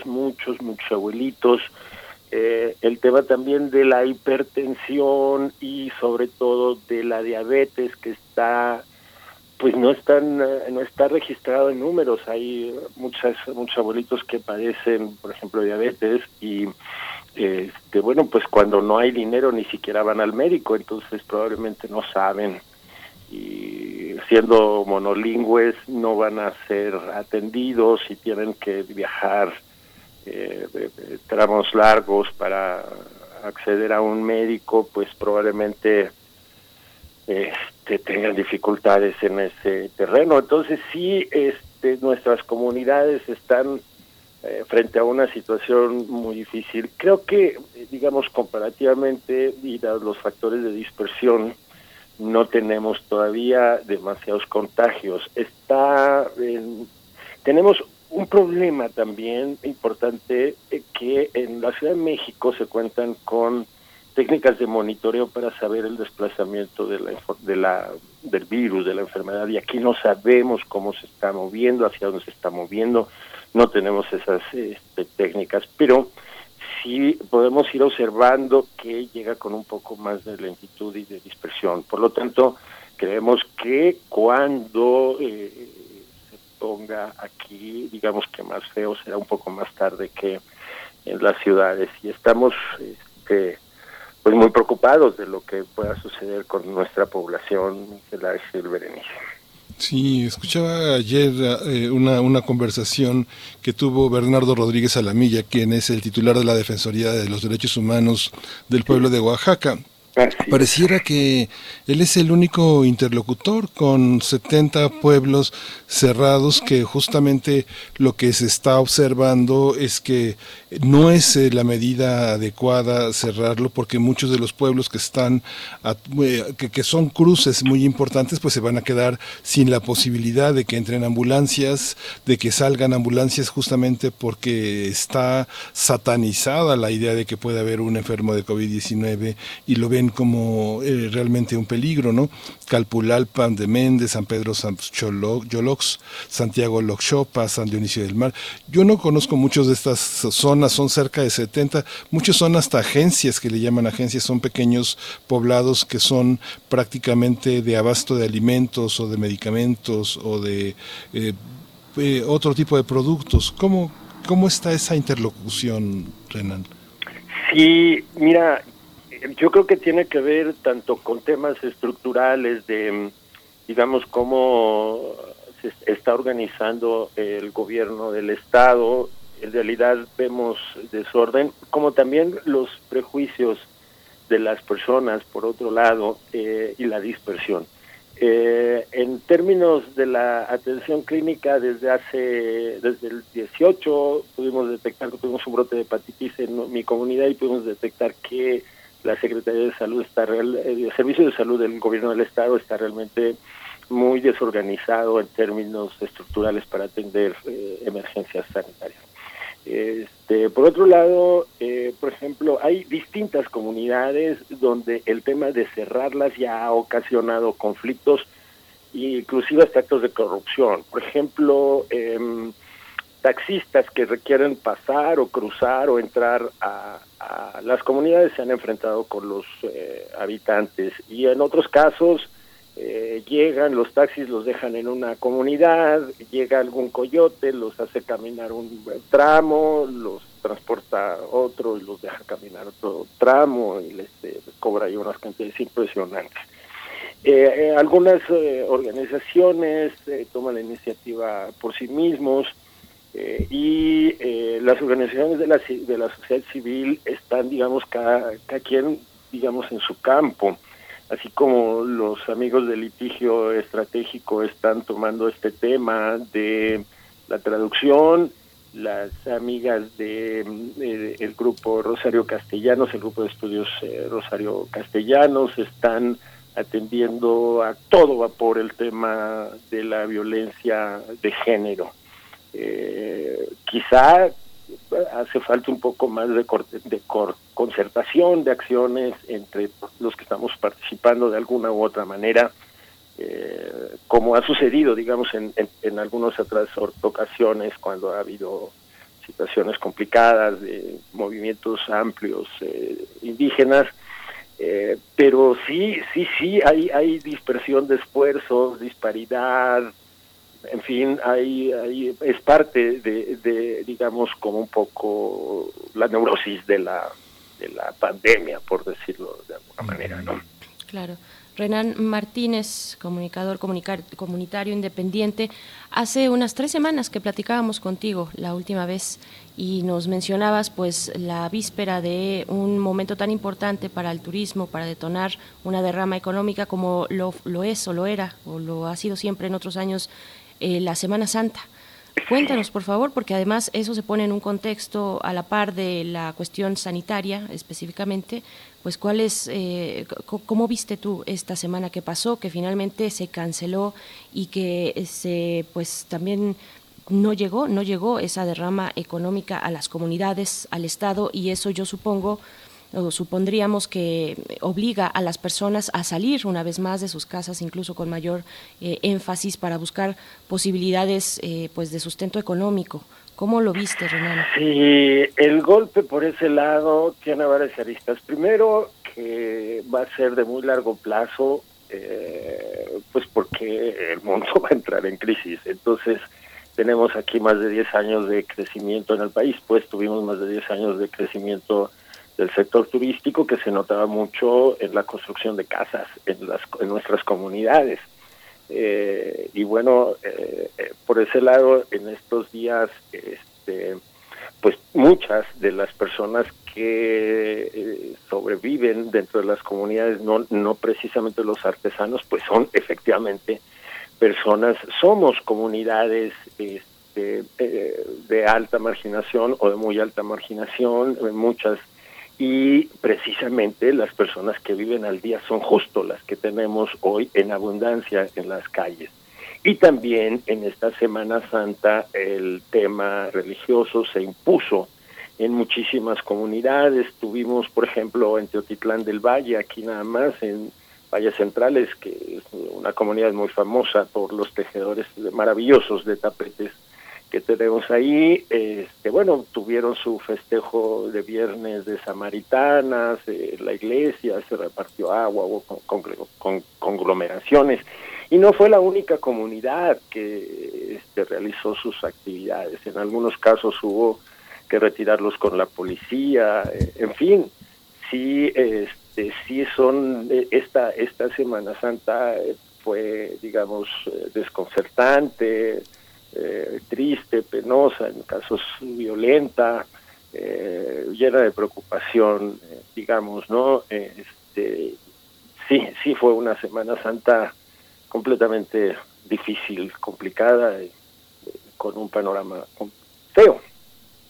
Sí, por supuesto. Sí, tremendo. Incluso este mensaje que ofreció el arzobispo de Antequera, Pedro Vázquez Villalobos, pues fue lleno de sazón. Pareciera que él finalmente lo que se ve de su mensaje es que pues la vida es frágil y que pues es difícil como desde la Iglesia involucrarse en toda esta disciplina de prevención y de manejo de la crisis, que por supuesto deja fuera cualquier elemento religioso, con todo y que la religiosidad en Oaxaca es tan importante. Digo, vimos que todos los servicios forenses del Panteón Civil, todos los panteones que hay alrededor tienen un acceso limitado y que son espacios no solo para la oración católica, sino para un sistema de comunidad importante. ¿Cómo está esa parte, Renán?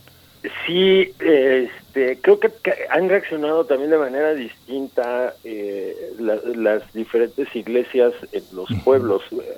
Sí hay quienes... Mira, en los pueblos se crean lo que llaman comité del santo o el comité de la fiesta. Quedan las celebraciones en manos de laicos y muchas veces son ellos los que se imponen, no siempre.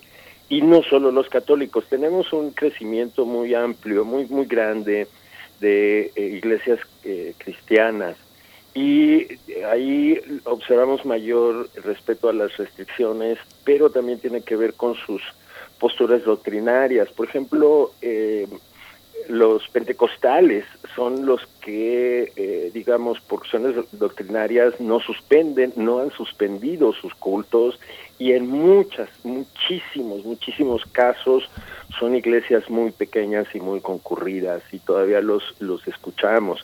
Entonces sí, también, digamos, el fervor religioso popular es un factor que se ha convertido en riesgoso para la población. Tenemos, de verdad, es impresionante, de verdad, lo confieso como periodista, no había visto yo tanta información tan dispersa y tan preocupante en muchos años dentro del Estado. Uh-huh. Uh-huh. Renán Martínez, tampoco es... muy complicado pensar que lo que están haciendo en el caso de los abogados de litigio estratégico indígena, esto de promover un amparo para pues obligar a las autoridades en sus tres niveles a tomar medidas pues para llevar la información pública oficial verificada pues a las comunidades distintas, en este caso para las comunidades zapotecas. Yo te preguntaría, ¿este amparo está de manera pública? ¿Se puede consultar? ¿Hay alguna manera de comunicarnos con los compañeros de litigio estratégico indígena? Sí, por supuesto que los amigos de litigio podrán darnos acceso a los periodistas para poder divulgarlo. Es algo, desde luego, importante para poder incidir en la rápida solución de ese tema. Sin embargo, también tengo que señalar que no es un fenómeno generalizado.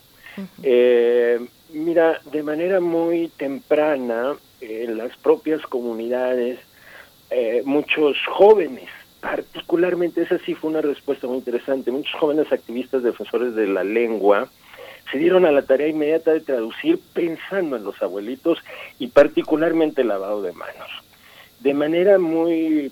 muy pronta, después de los jóvenes, empezaron a traducir los organismos que agrupan a traductores de lenguas. Ellos ya empezaron a hacerlo de manera un poquito más sistemática y abarcando varias lenguas. Y pegadititos detrás de ellos entramos pues todas las radios comunitarias que hay, que sin embargo no abarcan, por supuesto, todo el Estado.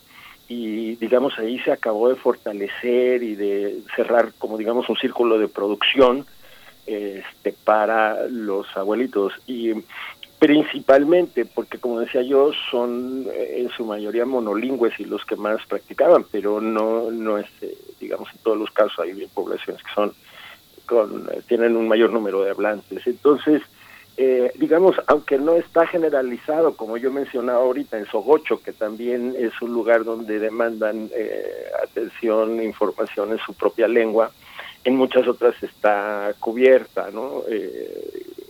Bastante con bastante amplitud, y no solamente en términos de audio, sino también, digamos, si hay una como tendencia ya muy poderosa a trabajarlo en redes, pero también ha habido algunos esfuerzos por hacerlo de manera gráfica dentro de las comunidades con carteles y ese tema. Entonces, es otro más de los aspectos donde las respuestas son, digamos, no son homogéneas, pues. Uh-huh. Pues la situación es compleja también, porque las zonas en Oaxaca, como tú lo ves disperso, hacen visibles ahora toda esta estructura del Estado entre Tehuantepec, el Istmo, y pues todos los municipios que conforman una gran zona en la sierra y pues la zona de Oaxaca. ¿Hay unidad gubernamental para enfrentar la pandemia? Por ejemplo, sabemos que ayer se quedó sin comunicación entre Pochutla y Puerto Escondido, que el pasaje ha bajado casi un 90% en grandes partes de la entidad. ¿Cómo está funcionando esta parte de comunicación, de transporte al interior del Estado, que pues no controla el gobierno, ¿no? Es una parte privada que tiene que ver también con la retirada de la empresa privada de ese transporte, que es una fuente de contagio, ¿no? Sí, el transporte ha estado prácticamente, sí, ha disminuido la movilidad humana, pero justamente los transportes están, digamos, muy vigentes, cuando menos aquí en la zona de valles centrales. Siguen trabajando, aunque se ven ahora las largas colas de, por ejemplo, taxistas. Aquí, aparte de los autobuses, los taxis colectivos son muy utilizados, y los mototaxis dentro de las comunidades. Por supuesto, las medidas de sanitización del transporte público son, digo, sí se publicitan, sí hay en la ciudad de Oaxaca, pero pues no deben representar un porcentaje significativo de lo que hay en el Estado. Por otro lado, también son un poder muy fuerte, que en muchas ocasiones doblega al Estado y que difícilmente podrán resguardarse por sus intereses, pero también por la utilidad que hay. Hay una como tendencia en las comunidades a mantener el servicio, sigue siendo útil, pero no han disminuido las corridas o los horarios, no se han tomado tampoco medidas pertinentes, ¿no?, que puedan disminuir la movilidad. Sí, definitivamente creo que hay descoordinación institucional, en fin, un dato revelador de esta falta de coordinación, por ejemplo, en un sentido clave en este momento, es que el Servicio de Salud del Estado, por ejemplo, en determinados momentos ha dejado de publicar el informe técnico diario, lo hizo 2 noches, en algún momento empezó, estuvo haciendo gráficos, ahora está haciendo solamente comunicados. Sí hay, digamos, desorden. Uh-huh. Renán, una última pregunta, algo importante también que hemos visto en otros estados de la República, en otros países, son pues de pronto las medidas restrictivas que se emiten por parte de los gobiernos van acompañadas de algunas sanciones también, y eso pareciera una tentación para algunos gobiernos. ¿Cómo lo has visto tú en Oaxaca, particularmente en el ayuntamiento de la capital? Mira, sí, efectivamente, aquí hay, particularmente en comunidades que se rigen por usos y costumbres, o incluso en las que no, donde quedan rezagos de eso, queda mucho el tema de que de las sanciones comunitarias, ¿no? Sin embargo, realmente no hay muchas noticias hasta el momento de comunidades que digan que se les va a sancionar a las personas que salen de...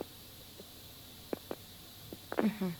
En algunos casos, pero... Te estamos perdiendo, querido Renán. Uh-huh. Te estamos perdiendo, y bueno, en realidad...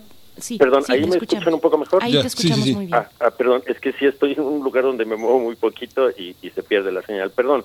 Iba yo a poner un ejemplo. Es decir, aquí si los padres no asisten a la junta de la escuela, la sociedad de padres les impone una sanción hasta de $500, muy altas. Y solo en algunas pocas comunidades hemos visto esa restricción.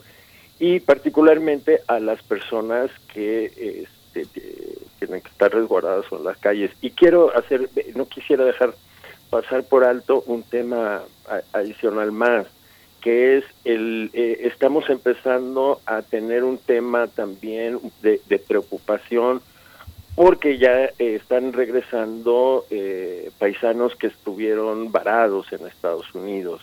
Entonces eso a las personas que están en la comunidad las pone muy, muy, muy nerviosos. Entonces ese también es otro tema, y ellos particularmente cuando vuelven a su casa, a sus comunidades, pues en muchos casos sí regresan con, pues a veces generalmente con dinero, es así, pero con el ego muy alto, y ellos son, digamos, de los que en este momento dicen, no, pues estoy en mi pueblo y a mí nadie me va a decir que tengo que estar en mi casa. Entonces, por ahí también hay una preocupación importante, ¿no? Por lo menos en la mente de los paisanos, que se sienten temerosos, y en todo caso también por esta... A veces falta de información, y en muchos otros casos exceso de información o la presencia de desinformación. Ay, pues Renán, muchas gracias. Pues nos mantenemos en contacto, la información sigue. Oaxaca es un estado verdaderamente diverso que tiene muchísimas fuentes de información. Todavía falta toda la perspectiva económica, el tema de las remesas que está por ajustarse sí. A finales de este mes de abril. Y pues te damos las gracias por estar con nosotros, y pues seguimos en contacto. Renán Martínez, comunicador comunitario independiente, creador del corredor radiofónico de Valles Centrales de la Costa Oaxaqueña. Gracias, Renán. Nada que agradecer, amigos Berenice, Miguel Ángel, amigos de Primer Movimiento. Esto va para largo y nosotros vamos a estar a la orden, al pie del cañón. Gracias. Nosotros también estaremos atentos, Renán. Muchísimas gracias. Vamos a ir con música. Esto es Tráeme la Noche, con Gustavo Cerati y Andy Summers.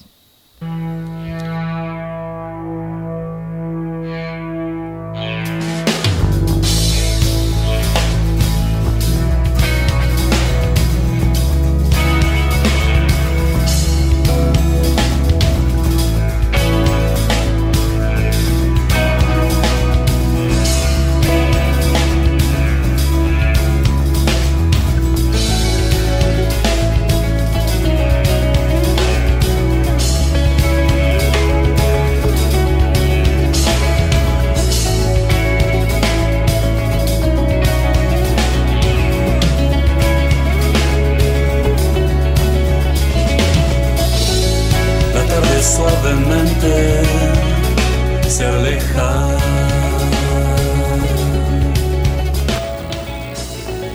La oscuridad tendió su red al mar. Las veo entre las ondas. Dios sabrá por qué.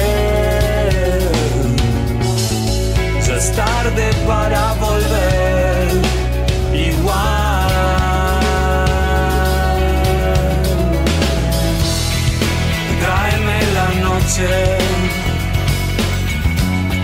No puedo estar despierto más sin verla. Tráeme la noche. No puedo estar despierto más sin verla. Futuro se estrella ante mí.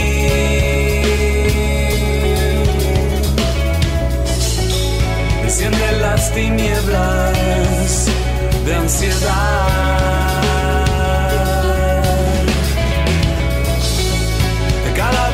solo, me dejo caer.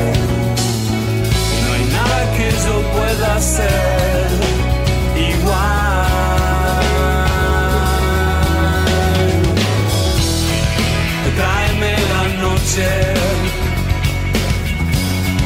No puedo estar despierto más sin verla. Tráeme la noche. No puedo estar despierto más sin verla.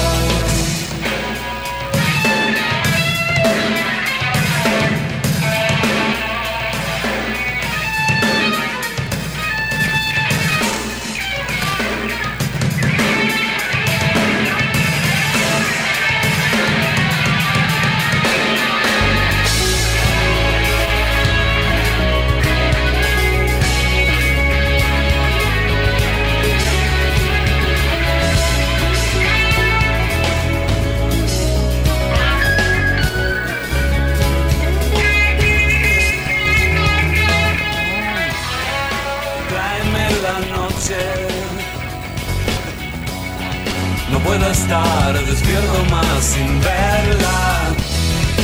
Tráeme la noche. No puedo estar despierto más sin verla. No puedo estar despierto más sin verla.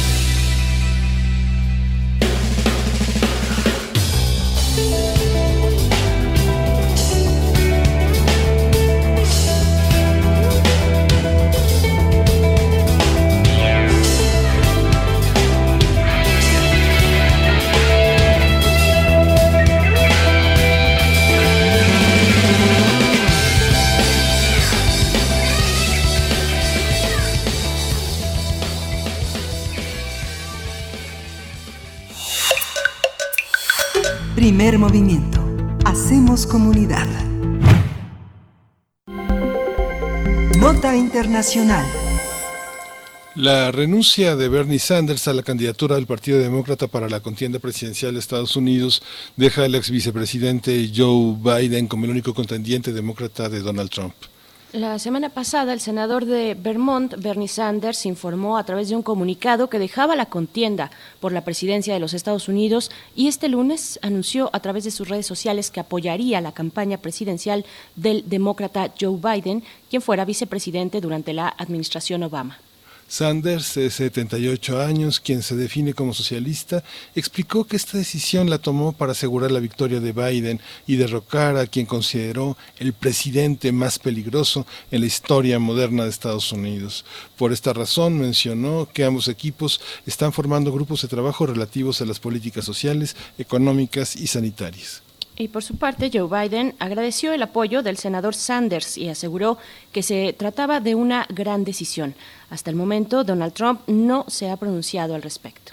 A partir del retiro de Bernie Sanders de la contienda en el Partido Demócrata, vamos a hablar del proceso electoral en Estados Unidos. Está con nosotros Andreu Espasa, él es investigador del Instituto de Investigaciones Históricas de la UNAM. Buenos días, Andreu, muchas gracias por estar de nuevo con nosotros. Buenos días, muchas gracias por la invitación. Al contrario, Andreu, pues cuéntanos por favor cómo ves esta renuncia de Sanders, cómo ves el panorama que está pasando en este sentido, pues dentro de una tragedia también que azota con fuerza a Estados Unidos, que es la del coronavirus, pero sigue este proceso de alguna u otra manera. ¿Cómo lo lees? Sin duda ha sido una campaña histórica. Digo, el mismo Joe Biden consideró que en su mensaje de agradecimiento a Sanders consideró que la campaña de Sanders, más que una campaña, había sido la creación de un movimiento, y eso había sido muy importante y muy, digamos, muy poco usual en unas elecciones primarias. Hay que verlo ahora como qué aportación va a hacer, y también hay que hacer balance de lo que ha supuesto. Uno de sus seguidores escribía en el diario británico The Guardian una reflexión interesante que decía: Sanders no va a ser presidente, ya no se va a presentar en las siguientes seguro, no va a ser un presidente que marque en la historia de Estados Unidos, va a marcar más quizás como profeta, decía, no va a ser un Lincoln, quizás va a ser un Martin Luther King, va a ser un profeta de las victorias ideológicas que están por venir. Y efectivamente, si uno piensa en el apoyo que tiene Sanders entre los jóvenes y en el apoyo que tienen las propuestas de Sanders entre la población, digamos, es inevitable pensar que ha dejado una huella muy importante, y muy probablemente las propuestas de Sanders se van a concretar no con Sanders como presidente, sino que otros políticos más pragmáticos van a leer el momento histórico y van a canalizar estas propuestas y este movimiento. Sin duda también el tema del COVID es muy importante, es difícil analizarlo, pero probablemente no le ha jugado muy bien porque ha sido, digamos, ya cuando empezó en serio el tema del COVID en Estados Unidos, la campaña de Sanders ya estaba declinando, pero sin duda es un tipo de fenómeno que en un principio invita a sentimientos más conservadores, a sentimientos más de precaución, y que quizás después, en los momentos de reconstrucción, cuando se salga de la crisis sanitaria pero siga la crisis económica, es posible que también el movimiento de Sanders tenga algo que decir. Sí, justamente también el pronunciamiento de Obama, que había guardado también mucho silencio durante todo el proceso, pues llega un día después de que Sanders también le diera su apoyo inequívoco en este video que presentaron en conjunto, donde el mensaje de Obama, pues que también lo hizo en video y en las redes, pues apela directamente al partido a plantear un cambio estructural real, y asume que Sanders y el coronavirus pues han cambiado por completo el discurso demócrata. ¿Se cierra una pinza ahí con este apoyo que va a tener este nuevo candidato? Hay algunos sectores, evidentemente Obama, se sabía que Obama se estaba esperando a que se resolviera la contienda entre Biden y Sanders para posicionarse, y se sabe también obviamente que a nivel programático tiene muchísimas más afinidades con Biden que con Sanders. Sin embargo, hay sectores importantes del campo de Sanders que sí se han revelado, que no han seguido al candidato en su apoyo a Biden. Por ejemplo, el partido que organiza los socialistas en Estados Unidos, el Democratic Socialist of America, se ha desmarcado, ha dicho que no va a apoyar a Biden, porque realmente sí se genera, digamos, sí no está resuelto dentro del Partido Demócrata esta batalla por el diagnóstico sobre si lo que hace falta es ir a captar a los votantes centristas o ir a captar a los votantes con descontento.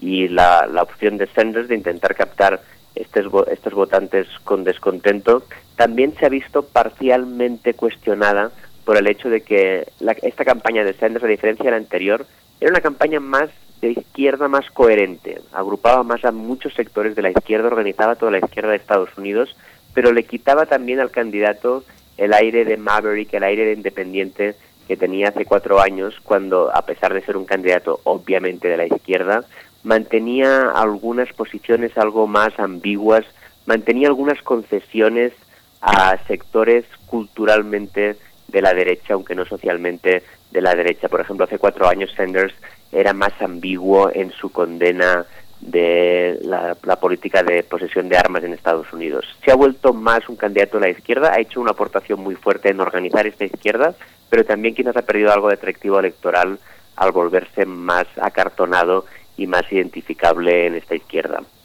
Uh-huh. ¿Y cómo están reaccionando? Nos hablabas y hacías el énfasis sobre todo en la política institucionalizada de algunos partidos políticos, del partido político de izquierda que existe en Estados Unidos, pero hay otros grupos que también mencionabas, que ¿cómo reciben esta renuncia de Sanders? Hay mucho de por medio y sobre todo un tinte ideológico, creo, no sé si lo veas así, Andreu, un tinte ideológico que puede mover muchas emociones colectivas.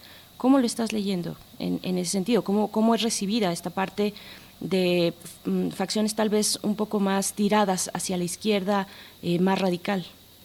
Sí, van a tener, siempre, ya pasó en 2016, siempre hay sectores que se descuelgan y que incluso se inclinan por el por el Partido Verde, por ejemplo, o se inclinan por no votar, también se desmovilizan, o incluso algunos, muy pocos, pero hay alguna figura que ha dicho que algunos de los sectores más, ya no tanto de la izquierda, sino sectores más representativos de este descontento, que consideran que incluso que Trump representa mejor el descontento que Biden, aunque su primera opción sea Sanders. Aquí va a marcar mucho el COVID, porque el COVID realmente plantea cosas políticas en las que de momento todo está muy abierto, y por ejemplo incluso la administración Trump en algunos casos se puede sentir reivindicada, porque evidentemente es una crisis que genera un cuestionamiento muy fuerte de la globalización, genera un cuestionamiento también de que no se puede combatir este virus con la austeridad que exigen las normas de la globalización. Es algo a lo que el propio Trump se puede sumar, y al mismo tiempo vamos a ver, en estos tiempos de reconstrucción, vamos a ver la creación de nuevos consensos, de nuevos pactos sociales entre ciudadanos y gobierno, en el que seguramente las viejas verdades del neoliberalismo van a ser cuestionadas, pero se van a hacer propuestas de izquierda y de derecha para sustituirlas, y Trump, hay que reconocer que al ser tan heterodoxo en determinadas cosas de política económica, puede posicionarse en estas elecciones como una propuesta atractiva para redefinir estos nuevos consensos. Uh-huh. He leído que algunos analistas consideran que Biden es una expresión muy representativa de un supuesto establishment antiguo, también falto de ambición progresista, que está más de parte de un electorado que mira con mucho resentimiento ese rezago. ¿Es cierto eso, Andreu? Es un candidato, para empezar, que lleva muchos años, digamos, tiene un historial, una trayectoria muy ligada a las políticas de derechización dentro del propio Partido Demócrata. Y son políticas que en su momento fueron populares, en el momento en el que se redefinieron también tras la crisis del keynesianismo, en la crisis del petróleo del 73, redefinieron un nuevo mapa político en Estados Unidos, pero que actualmente no lo son para nada. Con lo que es posible que, sobre todo en el sector de los jóvenes, cueste mucho arrastrar gente con un candidato de esta trayectoria. Sin embargo, el rechazo visceral que genera Trump en una porción muy elevada de la sociedad estadounidense puede beneficiarle mucho, y puede que solo que Biden, aprovechando la crisis del COVID, y solo que Biden no cometa muchos errores y se mantenga en un determinado piloto automático, podría tenerlo relativamente fácil para, si no ganar las elecciones, al menos para llegar a noviembre con un casi empate en el que pueda ser al 50%. Y es que el servicio, el sistema de salud en Estados Unidos es uno de los grandes temas de esta y de muchas campañas atrás. ¿Cómo ves esta cuestión? ¿Qué se puede decir ante esta pandemia que está pegando de la manera, como sabemos, tan fuerte a Estados Unidos, a algunas ciudades en particular, a sus grandes ciudades, Nueva York, en fin? ¿Cómo ves que se pueda tornar esta contienda electoral en torno a tal vez cuestionamientos ya un poco más organizados por parte de la sociedad respecto al sistema de salud? Hay como mínimo dos factores importantísimos que se van a tener que tratar en esta campaña en relación a lo que ha pasado con el coronavirus. Por un lado, es evidente que tal como está organizado el sistema de salud en Estados Unidos, las muertes resultantes de esta crisis han evidenciado el gran sesgo de desigualdad social que hay en el país. Hay la mayoría de las, y se ve fácilmente en Estados Unidos por la cuestión étnica, ¿no? Está afectando desproporcionadamente al sector afroamericano y latino del país. Y el otro gran debate fuertísimo que va a haber es cómo es posible que, y en eso Biden no está muy bien posicionado, porque ha estado rechazando las propuestas de extensión universal de la sanidad a través de la extensión del programa Medicare, la propuesta del Medicare for All. ¿Cómo es posible en Estados Unidos, en la actualidad, en el país más rico de la historia, cómo es posible que los que conducen las ambulancias para ir a buscar a los enfermos de coronavirus no tengan seguro médico? Y que si se enferman les resulta un grave problema. Va a ser algo que realmente se va a cuestionar mucho en esta campaña. Claro. Sin duda. Sí. También en este apoyo de Obama al candidato. Hay una parte en la que él considera que es el terreno de la experiencia, le da todo el crédito a Joe en la gestión de la prevención, del manejo de la toda la crisis de la influenza, también la prevención del ébola, y bueno, piensa que también la industria automotriz, el apoyo a la clase media, él considera que es lo más relevante de la propuesta de Biden. Sí, bueno, realmente evidentemente son dos políticos que han sido muy cercanos, han trabajado bien durante 8 años en la administración.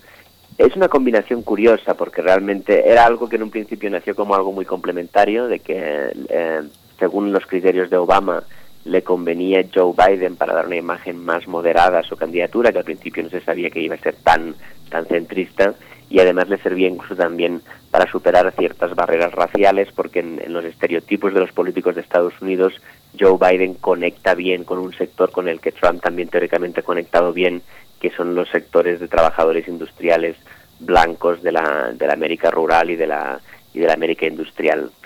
Sin embargo, vamos a ver, porque si uno piensa en la trayectoria incluso reciente de Biden, por ejemplo, en las elecciones presidenciales de 2008, aparte de que tuvo un pésimo resultado cuando era candidato a presidente y no lo hacía especialmente bien en los debates, incluso cuando fue elegido para ser candidato a vicepresidente y tuvo que enfrentarse a Sarah Palin, no salió muy bien librado, salió con un empate contra una candidata que era bastante débil, sobre todo a nivel de conocimiento político, con lo que vamos a ver qué tal van a ir los debates con Joe Biden.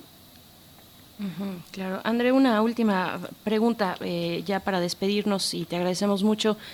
Pues, ¿cómo imaginar esta contienda electoral que ya está definida entre los dos bandos, demócrata y republicano, Donald Trump y Joe Biden, cuando también pues el tema de Biden fue un tema sustancial en el juicio político que favoreció a Donald Trump, pero que estuvo en su contra con una campaña bastante fuerte después de pues todos los comunicados que se tuvieron entre Donald Trump y el presidente de Ucrania, Zelensky, respecto al hijo de Joe Biden? ¿Cómo pensar desde ese punto de vista lo que pueda ocurrir en esta campaña? Lo más probable, vamos a ver cómo se desarrolla, pero lo más probable es que afecte poco. Porque lo que podría haber afectado ya, digamos, de información relativa al hijo y información relativa a todo el tema de Ucrania, ya debería haber, digamos, hecho huella o, digamos, debería haber hecho daño ya antes. Y, sin embargo, también hay que tener en cuenta que es muy probable que todo el tema del impeachment tenga un resultado neutral. Ni afecte negativamente a Trump, que era realmente el acusado, ni tampoco salpique especialmente a Biden, sobre todo porque fue un tema que generó mucha atención mediática, generó mucha atención política, pero fue vivido con mucho escepticismo y mucha apatía por parte de la mayoría de población, con lo que es muy probable que no consiga muchos resultados o mucho ruido en lo que queda en lo que viene ahora de campaña. Gracias. Pues muchísimas gracias, Andreu. Pues nos quedamos con esto y bueno, seguimos en esta campaña que no termina y que va a tener muchísimas sorpresas, también dependiendo de cómo se comporte la pandemia en los Estados Unidos y el ánimo de la gente para continuar participando en esta contienda. Gracias, Andreu. Muchas gracias a ustedes por la invitación. Pues ya nos vamos. Ya nos vamos. Bueno, Andreu Espasa, que es investigador del Instituto de Investigaciones Históricas de la UNAM. Miguel Ángel, ya nos vamos de esta hora, volvemos después del corte a la siguiente, pero nos despedimos de la Radio Nicolaita. Muchas gracias por sintonizarnos, los dejamos con su programación habitual y nosotros seguimos en el 96.1 de FM, en el 860 de AM y en www.radio.unam.mx. Y pues si te parece, Miguel Ángel, vamos al corte. Pues vamos al corte. Una de las notas nacionales interesantes sobre la que habrá que reflexionar y que reflexionaremos aquí en Primer Movimiento es el incremento del consumo de agua. Se reporta en la perspectiva nacional, en la Comisión Nacional del Agua, en Conagua, que se ha incrementado un 30%. ¿Qué significa todo esto en materia de abasto? Pues ya lo veremos. Vamos a la siguiente hora. Gracias. Ya lo veremos. Todavía nos nos queda un minutito, sobre todo para darle las gracias a quienes nos escriben en redes sociales, @PMovimiento en Twitter, Primer Movimiento UNAM en Facebook, está Refrancito por acá y nos da los buenos días, dice: en Oaxaca hay comunidades que luego no tienen ni agua. Qué gran labor los que están haciendo traducciones y preocupa que no llegue toda la información. Así es, bueno, esto en la conversación que tuvimos con nuestro querido Renán Martínez, pues bueno, muy complicada la situación que se da en las comunidades respecto a esta epidemia del COVID-19. Saludos también, está por acá R. Guillermo y Efren 52 nos dice: buenos días, Primer Movimiento, acompañándolos desde las 7 y ustedes acompañándome camino a la oficina. Excelente esfuerzo informativo. Estimadísimo equipo de Primer Movimiento, saludos. Saludos a ti también, Efren, muchas gracias por sintonizarnos y por dejarnos acompañar. También está por acá Jum Baena, que nos da también los buenos días, Alfonso de Alba Arcos, en fin, toda esta comunidad, Abel Arevalo, los que escriben y los que no, los que sintonizan, muchísimas gracias por permitirnos llegar hasta sus hogares. Y ahora sí, nos vamos al corte de la hora, son las 8:59 de este miércoles 15 de abril. Vamos al corte y volvemos. Volvemos. Primer Movimiento. Hacemos comunidad.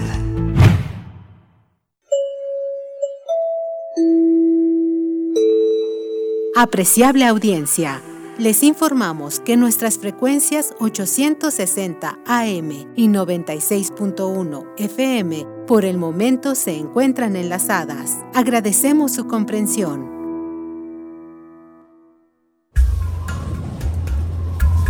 A lo largo de los años, la especie humana ha dejado una huella de destrucción en el planeta.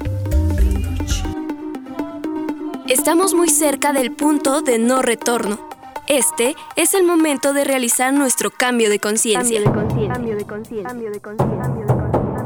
Habitare, agenda ambiental inaplazable. Te invitamos a escuchar las labores que hacen nuestras científicas y científicos para tratar de salvar nuestra casa. Y las recomendaciones para que desde tu trinchera ayudes a cuidar el ambiente. Todos los lunes a las 16 horas, por el 96.1 de FM. Radio UNAM, Experiencia Sonora.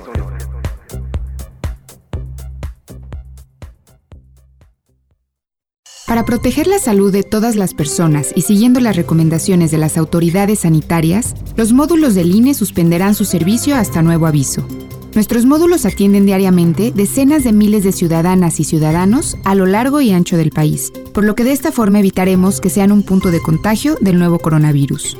Encuentra más información en INE.mx. Para protegernos, contamos todas, contamos todos. INE. ¿Quiénes hacen la ciencia? ¿Cómo se suma la ciencia a las soluciones de los problemas iberoamericanos? Científicos, investigadores y académicos de Iberoamérica hablan de los avances en ciencia, tecnología e innovación que inciden en nuestra vida. La ciencia que somos. La ciencia que somos. Iberoamérica al aire.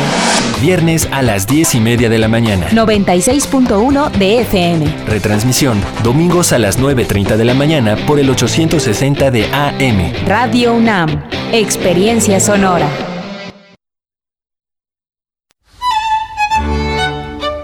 En la imaginación surgen las notas que quedan escritas para siempre en una partitura.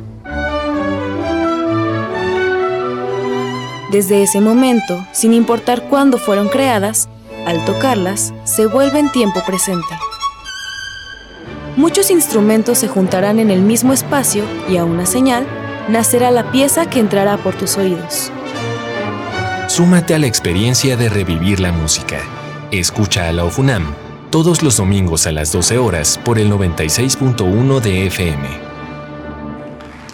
Radio UNAM, Experiencia Sonora.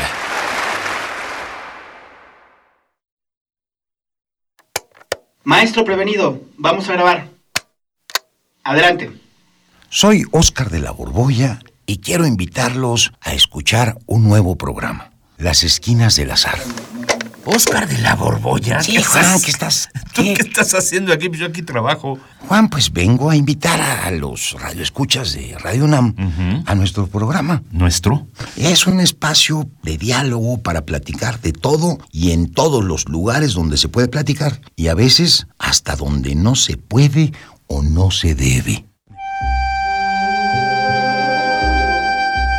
una producción de Radio UNAM y la Facultad de Estudios Superiores Acatlán. Las Esquinas del Azar. Todos los martes a las 10 de la mañana por el 96.1 de FM. Radio UNAM, Experiencia Sonora.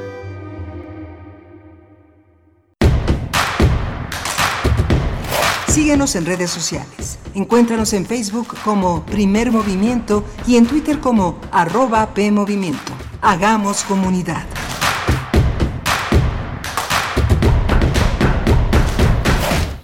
Hola, ¿qué tal? Ya volvimos, estamos de vuelta después del corte de la hora. Son las 9:04 de la mañana. Estamos en este miércoles 15 de abril, a la mitad del mes de abril, que pues nos fue robado como a Sabina, Miguel Ángel Quemain, desde nuestras casas. ¿Cómo estás? Sí, nos fue robado el mes de abril y es un mes complejo. Hace algunos días empezó a difundir la nota de que la Comisión Federal de Electricidad había subido sus tarifas un 4% en esta pandemia, pero bueno, la Comisión había aclarado que forma parte de las consideraciones que en el Diario Oficial de diciembre en 2018 se publicaron con respecto al ajuste anual de la inflación y que se registra un incremento que, bueno, yo creo que tendrían que explicar más ampliamente porque genera muchas reservas. Va a subir la luz porque finalmente el consumo de agua y el consumo de luz en este retiro, en este encierro, pues ha sido importante. Hay un consumo superior, cheque su medidor, cheque su economía, cheque el uso del agua. Hay que estar muy atentos en aprovechar los recursos, vigilar nuestros hábitos, y es importante que nos mantengamos en esa frecuencia porque pensemos que todo el país está en la misma situación y que el cuidado de la luz, de la energía, del agua es fundamental en esta situación. Así es. Bueno, pues son muchos de los frentes que tenemos que estar observando. Ya el día de ayer hablamos con el doctor Luca Ferrari acerca de pues el bajo consumo de gasolinas, finalmente lo que se traduce en una baja también en la producción de petróleo, pues ante este encierro, el encierro que ya el Fondo Monetario Internacional, la verdad es que de manera chocante, pero no chocante por el nombre, sino chocante por quién es, ¿no? Una instancia internacional como el Fondo Monetario Internacional, pero ya bautizaba este momento como el gran confinamiento, así como la crisis del 29, la Gran Depresión. Bueno, ahora el Fondo Monetario Internacional pues propone ese nombre, el gran confinamiento, para darle nombre, identidad, digamos, a lo que está ocurriendo en términos económicos y bueno, todos los ámbitos que tienen que ver, que prácticamente son todos los de la vida pública, social y privada que tocan, que toca esta pandemia de la COVID-19. Y pues bueno, estaremos en unos momentos más, vamos a conversar en nuestra mesa del día acerca del COVID-19 y la crisis de seguridad nacional en México. Vamos a conversarlo con el maestro Alberto Erubiel Tirado. Él es coordinador del Diplomado Seguridad Nacional, Democracia y Derechos Humanos de la Universidad Iberoamericana, Campus Ciudad de México. Es especialista en temas de seguridad porque la violencia, lo sabemos, no da tregua ni en estos momentos. Y pues bueno, tenemos... Hay ejemplos ya, momentos recientes, continúan pues de hechos violentos en distintos estados de la República. Lo vamos a estar conversando, pues cómo se lleva a cabo esto en un contexto de emergencia sanitaria tan importante como la que vivimos en México y en el mundo. Y después tendremos química, Miguel Ángel, hablaremos de química. Hoy vamos a hablar del selenio, o Yo Quiero, Luz de Luna, los títulos tan poéticos y tan humorísticos del doctor Plinio Sosa, quien es académico de tiempo completo de la Facultad de Química y está dedicado a la docencia y a la divulgación de la química entre el público en general. Así es, y pues bueno, solamente recordar lo que ya mencionábamos en la mañana. Hay mensajes importantes por parte de la universidad y brevemente recordarles a ustedes, compartirles este comunicado que salió el día de ayer, que emitió la universidad, del boletín 335 desde Ciudad Universitaria, salió a las 3:30 de la tarde. Y dice de esta manera: la Universidad Nacional Autónoma de México informa que la Facultad de Filosofía y Letras se encuentra nuevamente en manos de las autoridades universitarias, luego de que las mujeres organizadas decidieron salir hoy, es decir, el día de ayer, de las instalaciones como medida preventiva por la emergencia sanitaria. Autoridades de la Facultad de Filosofía, acompañadas por personal de Rectoría y de Protección Civil, pues realizaron un recorrido para verificar el estado de las instalaciones que permanecieron cerradas por alrededor de 5 meses. Más adelante se informará a la comunidad de la facultad sobre los pasos a seguir durante los próximos días, en tanto continúa la emergencia sanitaria COVID-19. La Universidad Nacional reconoce la prudencia en la decisión de las mujeres organizadas de la Facultad de Filosofía y Letras, pues la salud es sin duda la prioridad. Finalmente, la UNAM refrenda su convicción de continuar tomando las medidas y acciones que permitan seguir avanzando mediante el diálogo y con base en la legislación universitaria en combate decidido a la violencia contra las mujeres. Y pues bueno, hasta ahí el comunicado de la UNAM. Algo importante, se entregan a las autoridades universitarias las instalaciones de la Facultad de Filosofía y Letras en el contexto de esta pandemia, Miguel Ángel. Sí, es importante además señalar, como tú lo has hecho ya, la voluntad de la universidad de continuar, seguir avanzando mediante el diálogo y en base a la legislación universitaria en el combate decidido contra la violencia contra las mujeres, que ha sido una de las justas y legítimas demandas de estas jóvenes que han permanecido pues con valentía y con entereza en la toma de las instalaciones, y que esta negociación es importante conservar, mantener en un estado que posibilite la continuidad de las clases, la continuidad de la vida universitaria, sobre todo en el marco del diálogo, con todo y que el enojo lo compartimos hombres y mujeres en este país, ¿no?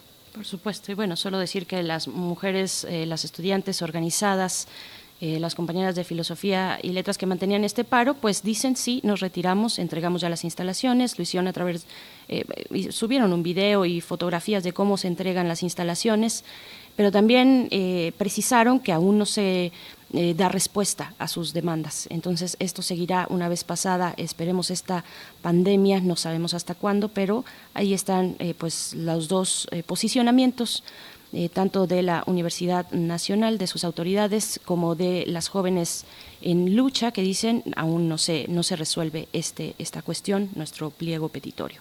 Pero bueno, vamos a ir con la poesía necesaria y después con nuestra mesa del día. Primer movimiento. Hacemos comunidad. Es hora de poesía necesaria. Olga Orozco nació en La Pampa, en Argentina, en el año 1920, y es una de las escritoras fundamentales de ese país y de la tradición latinoamericana de la región, que pues estuvo con su trabajo, Olga Orozco, pues al lado de nombres tan importantes como Oliverio Girondo o Ulises Mesera, entre otros. Una generación fundamental para las letras en el continente. Y pues Orozco trabajó en periodismo, dirigió también varias publicaciones literarias, hizo radio comentando sobre teatro clásico, fue actriz de teatro también, en fin, toda una artista completa. Y de ella vamos a escuchar el poema que se titula La Casa, que fue publicado en 1946, este poema de Olga Orozco, que vamos a acompañar en la música con una canción que se ha convertido en uno de los himnos, en uno de los varios himnos que ya tiene este gran confinamiento, este lockdown, o como, pues sí, así lo bautizó el Fondo Monetario Internacional, el gran confinamiento. Y la música se desprende del primer álbum debut de Morrissey, de El Viva Hate, de 1988. La canción, por supuesto, Every Day is Like Sunday. Todos los días son como el domingo, como un domingo que se repite una y otra vez, que no tenemos parámetros temporales ni actividades que sean una mojonera para medir el paso del tiempo en estos días de confinamiento. Pues bueno, ahí está la canción que proponemos para esta mañana, pero antes la poesía de Olga Orozco, La Casa. Es el poema que pueden encontrar en materialesdelectura.unam.mx. La Casa. Temible y aguardada como la muerte misma se levanta la casa. No será necesario que llamemos con todas nuestras lágrimas, nada, ni el sueño, ni siquiera la lámpara, porque día tras día aquellos que vivieron en nosotros un llanto contenido hasta palidecer han partido, y su leve ademán ha despertado una edad sepultada, todo el amor de las antiguas cosas a las que acaso dimos, sin saberlo, la duración exacta de la vida. Ellos nos llaman hoy desde su amante sombra, reclinados en las altas ventanas, como en un despertar que solo aguarda la señal convenida para restituir cada mirada en su propio destino. Y a través de las ramas soñolientas, el primer huésped de la memoria nos saluda. El pájaro del amanecer que entreabre con su canto las lentísimas puertas, como un arco del aire por el que penetramos a un clima diferente. Ven, vamos a recordar este paciente imperio de la dicha, lo mismo que a un disperso jardín que el viento recupera. Contemplemos aún los claros aposentos, las pálidas guirnaldas que mecieron una noche estival, las aéreas cortinas girando todavía en el halo de la luz, como las mariposas en la lejanía, nuestra imagen fugaz, detenida por siempre en los espejos de implacable destierro, las flores que murieron por sí solas para rememorar el fulgor inmortal de la melancolía, y también las estatuas que despertó, sin duda, a nuestro paso, ese rumor tan dulce de la hierba, y perfumes, colores y sonidos en que reconocemos un instante del mundo, y allá tan solo el viento sedoso y envolvente de un día sin vivir que abandonamos, dormidos sobre el aire. Nadie pudo ver nunca la incesante morada, donde todo repite nuestros nombres más allá de la tierra, mas nosotros sabemos que ella existe como nosotros mismos, pero el solo deseo de volver a vivir entre el afán del polvo y la tristeza, aquello que quisimos, nosotros lo sabemos porque a través del resplandor nocturno el porvenir se alzó como una nube del último recinto, el oculto, el vedado, con nuestra sombra eterna entre la sombra. ¿Acaso lo sabían ya nuestros corazones?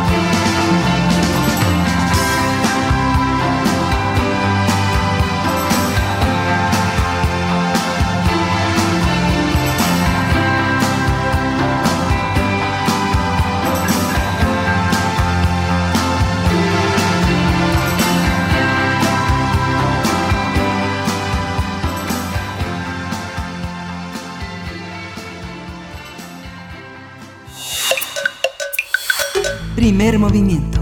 Hacemos comunidad.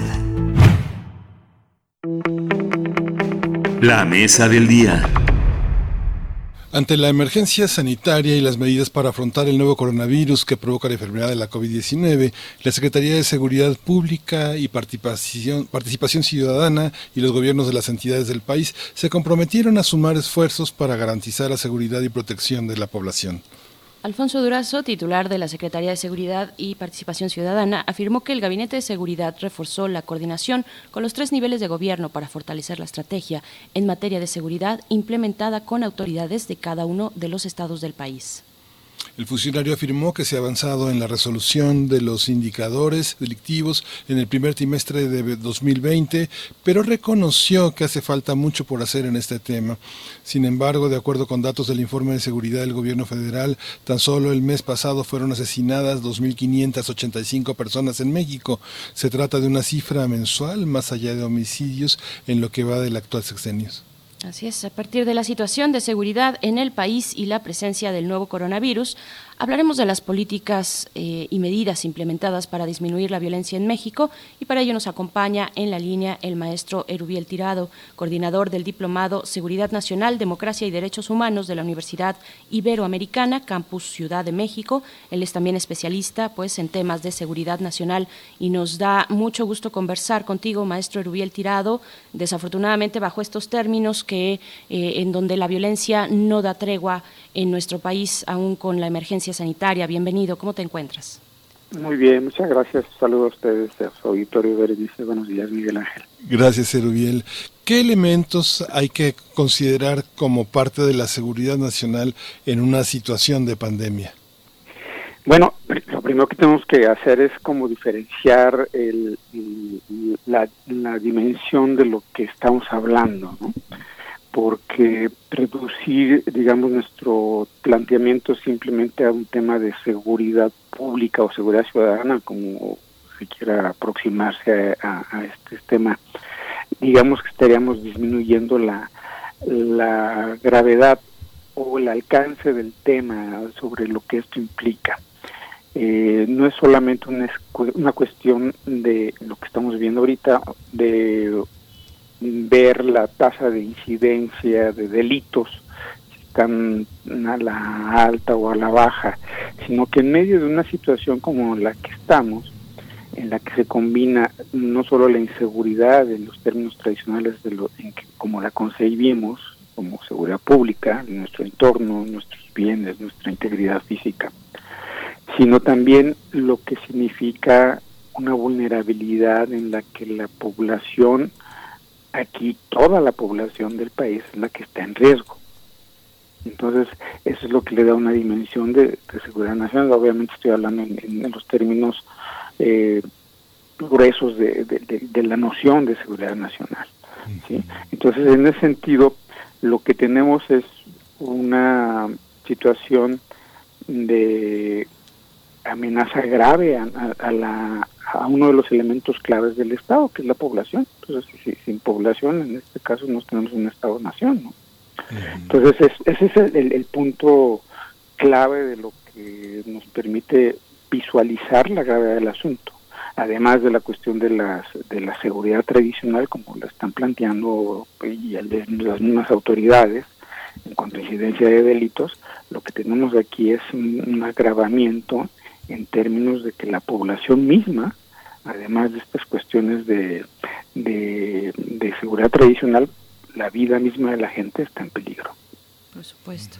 Erubiel Tirado, ¿cómo entender entonces una estrategia que sea integral, que alcance a ver toda la dimensión de lo que implica la seguridad ciudadana en un contexto tan adverso como este?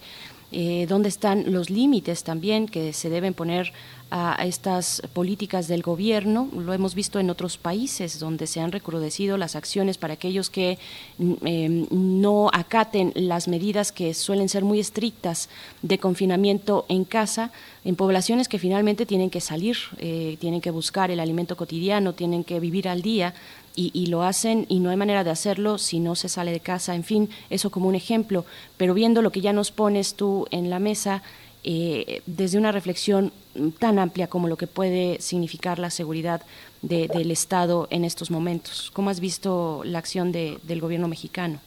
Bueno, la acción del gobierno mexicano ha sido eminentemente reactiva, ha reaccionado tarde y, digamos, hasta ahora con poca efectividad, ha optado por una estrategia diferente a la de varios países, en el sentido de esperar a que impacte de lleno en el caso de la enfermedad de coronavirus, que impacte de lleno al país y tratarlo en función de ese impacto. Es decir, a diferencia de países como asiáticos como Corea del Sur o me parece que Indonesia también por ahí, de ser más preventivos en cuanto a hacer pruebas, por ejemplo, para detectar e ir decidiendo confinamientos. Hubo países que con 5 casos decidió llamar al confinamiento. En México todo de otra forma. Entonces fue otra estrategia diciendo, bueno, nosotros simplemente vamos a esperar a que nos pegue y que se empiece a achatar la curva y que la gente haga su tarea en el sentido de que se confine y se evite la propagación del mal, ¿no? Y digamos que ese fue el esquema en el que estamos. Uh-huh. Es muy diferente al de otros países y eso es muy interesante. Yo aquí ya lo digo como analista, me parece más bien como para tratar de evitar a veces los apasionamientos, de que si, como esto también fue una cuestión global.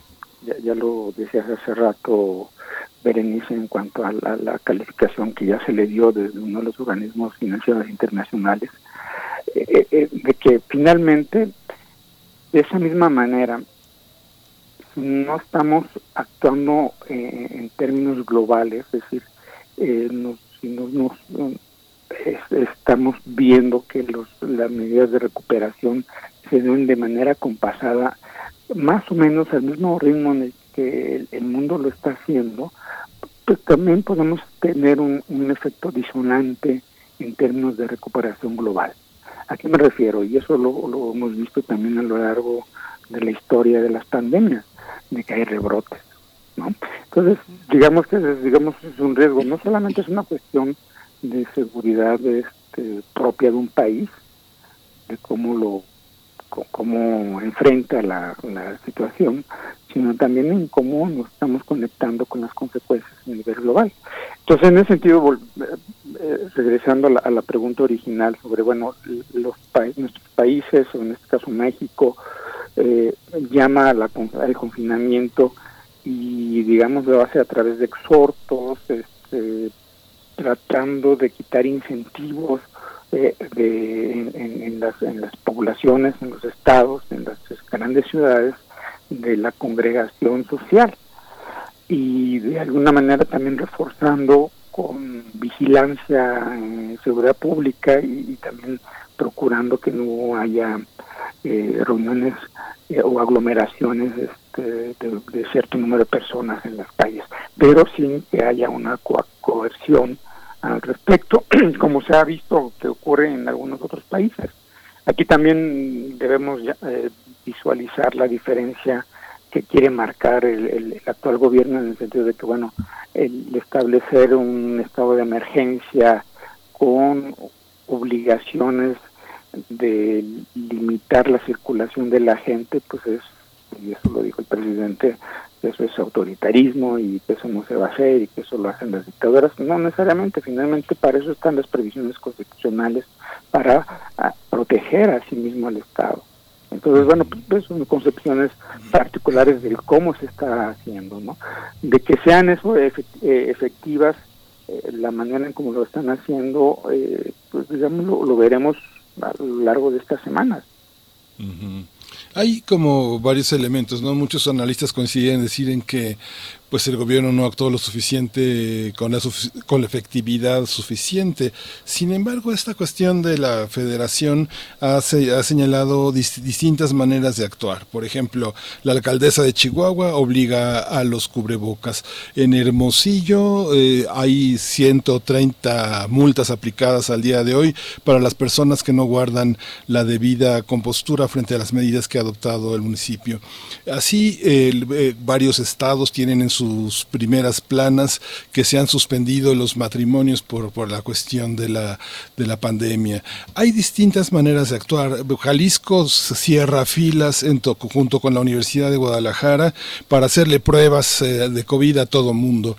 Son distintas maneras de enfrentar. Lo que ha quedado en evidencia en el sistema federal es que el rezago es de años, ¿no? Los residentes están en una situación pésima, se han inaugurado hospitales sin infraestructura para favorecer las obras inmobiliarias, que son una gran fuente de corrupción.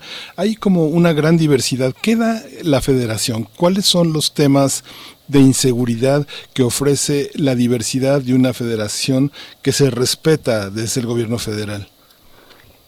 Bueno, yo sí quisiera aquí, que uno que lo planteas así, Miguel Ángel, el tratar de diferenciar los instrumentos con los que cuenta un Estado, en este caso en nuestro país, el Estado mexicano, para enfrentar una situación de amenaza a su seguridad nacional, ¿sí? Y que evidentemente están en un diseño dentro de un Estado federal, ¿no?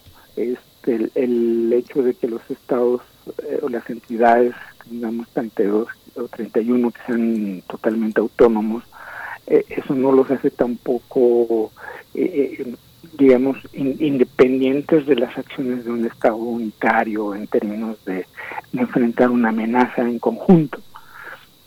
Y yo aquí quisiera ser muy claro en el sentido de que la seguridad nacional es como una caja de herramientas, en donde el gobierno en cuestión o en turno lo que tiene que hacer es ver qué herramientas tiene a su disposición para enfrentar una amenaza y proteger tanto las instituciones como la integridad del territorio y sobre todo a su población. Estamos en este último supuesto. Entonces, en materia de seguridad nacional, uno de las, digamos, de lo que se llama la agenda de riesgos, se ve de una manera analítica, de modo prospectivo, y esto lo se hace aquí año con año en este país, nada más que nuestra agenda de riesgos es de carácter confidencial y no se da a conocer a la gente, solamente a los tomadores de decisiones. Es un error en el que supuestamente las instituciones encargadas de la seguridad nacional verifican o visualizan cuál es la problemática que se nos avecina en el corto y mediano plazo.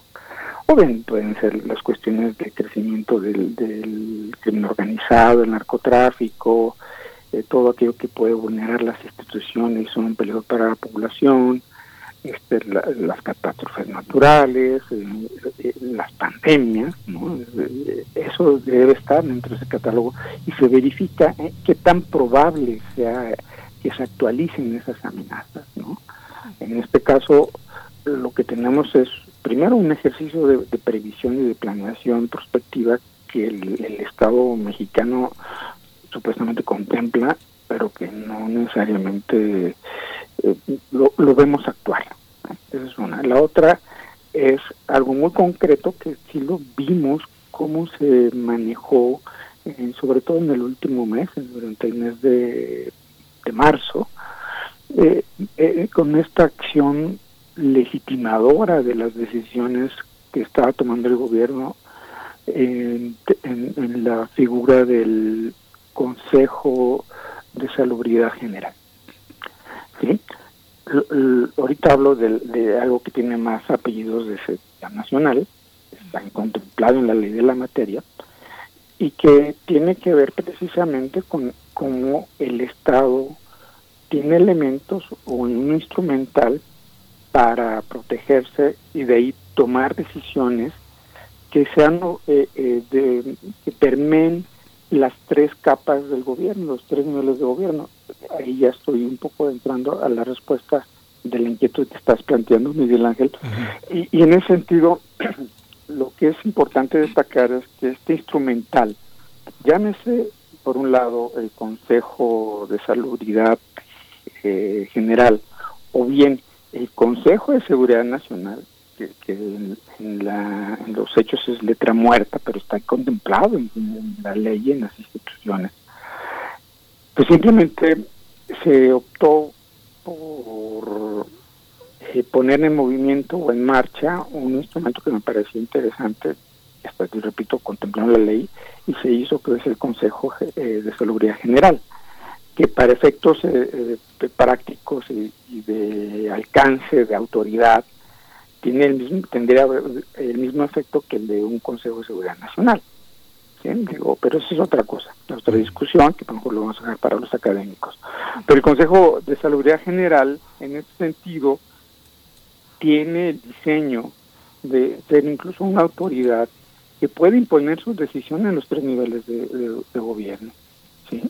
Y no estamos hablando de estar planteando una suspensión de garantías y esas cosas. Digamos que es otra dimensión de cómo operar las decisiones, ¿no?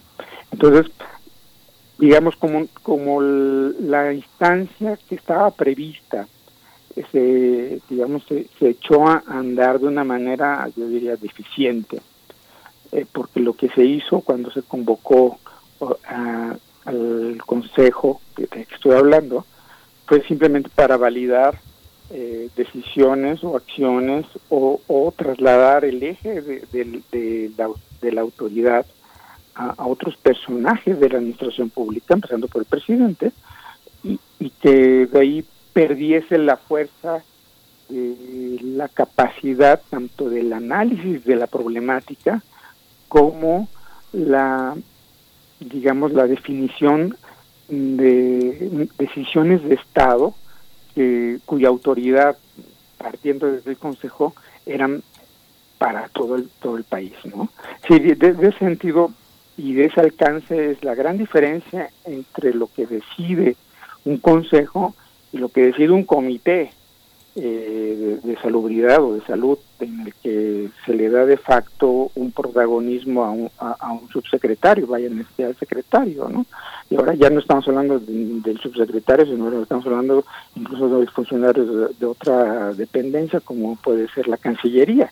No sé si me explico. Sí. Eso, este esquema de un formalismo deficiente o actuante de una manera caprichosa, eso también hay que decirlo, pues simplemente lo único que hace es que, y eso también lo reconoció y lo dijo el presidente, aunque no te lo contestó, los vacíos en esta toma de decisiones y de implementación pues se llenen. Y obviamente la manifestación de un federalismo que se observa con este tipo de diferentes acciones, pues lo único que hace ver es que cada quien está jalando por su lado, ¿no? Uh-huh. Uh-huh. Estoy pensando en mientras te escuchamos, maestro Erubiel Tirado, en aquella conferencia de las 7, aquella conferencia en que apareció el secretario de la Sedena, de la Marina, el canciller Marcelo Ebrard, y donde se desplegó por parte de Sedena y Marina todo un conjunto de estrategias de entrada al plan DN3 y un conjunto de estrategias para desplegar recursos materiales en esta pandemia. Y al final el secretario de la Marina decía, pero siempre y cuando, bueno, todo esto, y él precisaba, lo hizo con cierto énfasis y con eso cerró su discurso, esto se llevará a cabo cuando lo ordene la Secretaría de Salud. Estamos en ese momento y en ese contexto nos encontramos, y yo estoy pensando, bueno, hasta dónde, cómo empezar a entender como ciudadanía el momento en el que nos encontramos respecto a los límites del Estado también, los límites, de nuevo, hemos visto en otros países, pues estos ejemplos donde se llevan a cabo pues medidas extremas que pueden ser incluso violatorias de derechos humanos hacia la población por parte del Estado. ¿Cómo entender este balance que debe tener el Estado en sus acciones cuando por un lado tiene que proteger a la sociedad, a la población en general, pero por otro lado, o sea, sí protegerla, mantenerla aislada, como es el caso de esta epidemia en particular, pero por otro lado también garantizar los derechos fundamentales de las personas?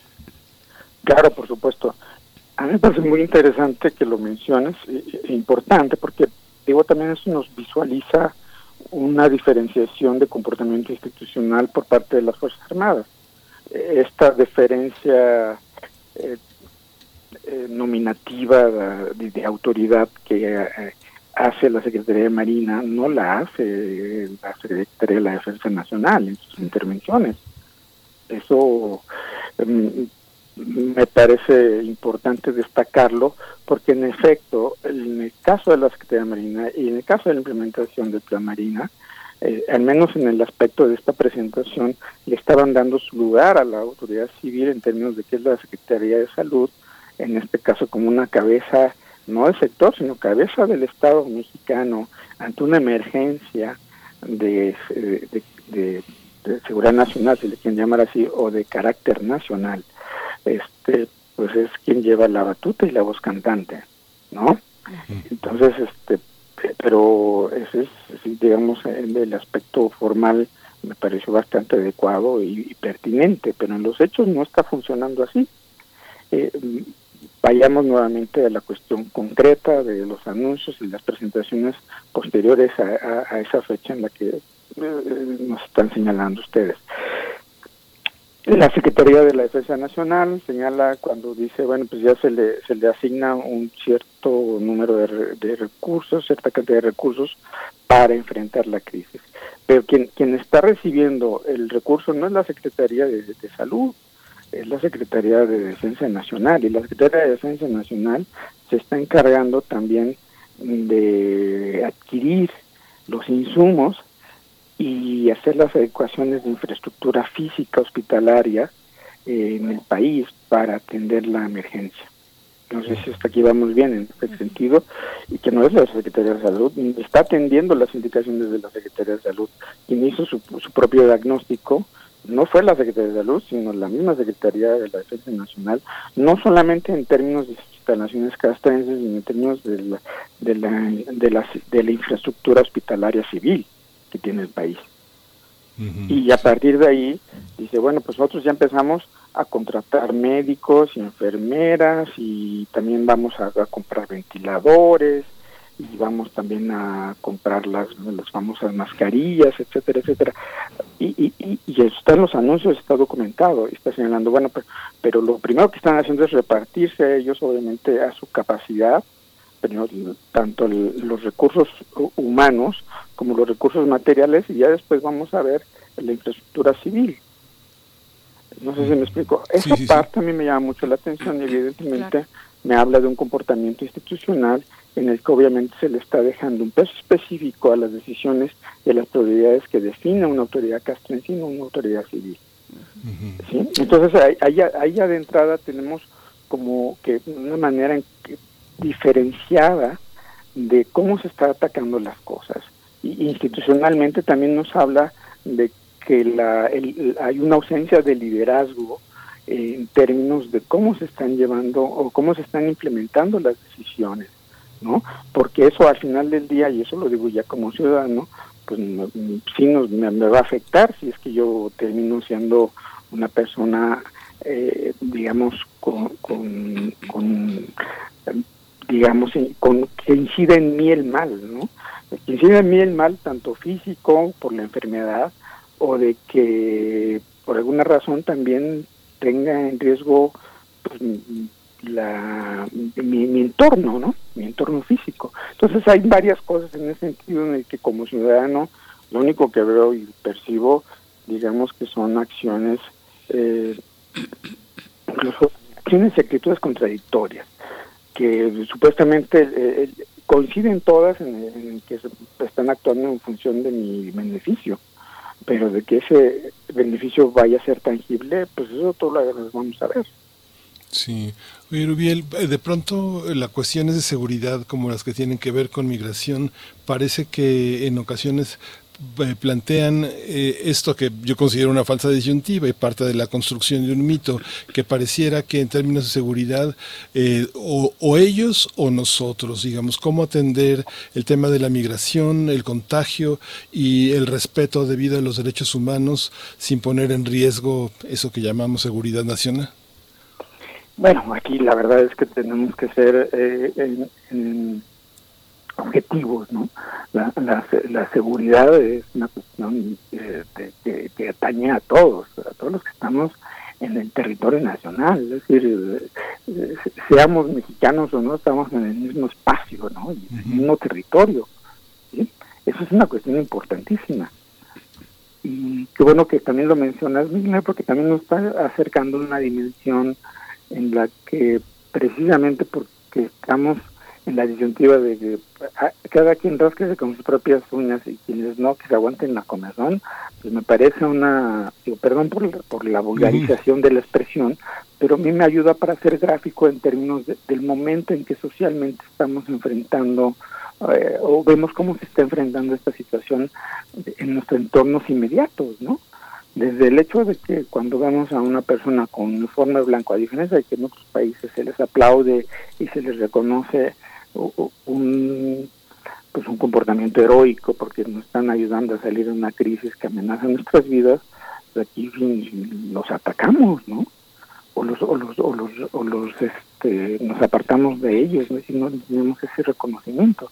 Si eso ocurre con nuestros connacionales vestidos de blanco que están en el frente de esta batalla, literalmente, ¿qué podemos esperar de aquellos que empezamos a ver como ajenos hace precisamente como un año, precisamente en el que cuando México empezó a rechazar a los migrantes y a convertirse en el muro de contención de la migración que viene del sur y que va hacia el norte, ¿no?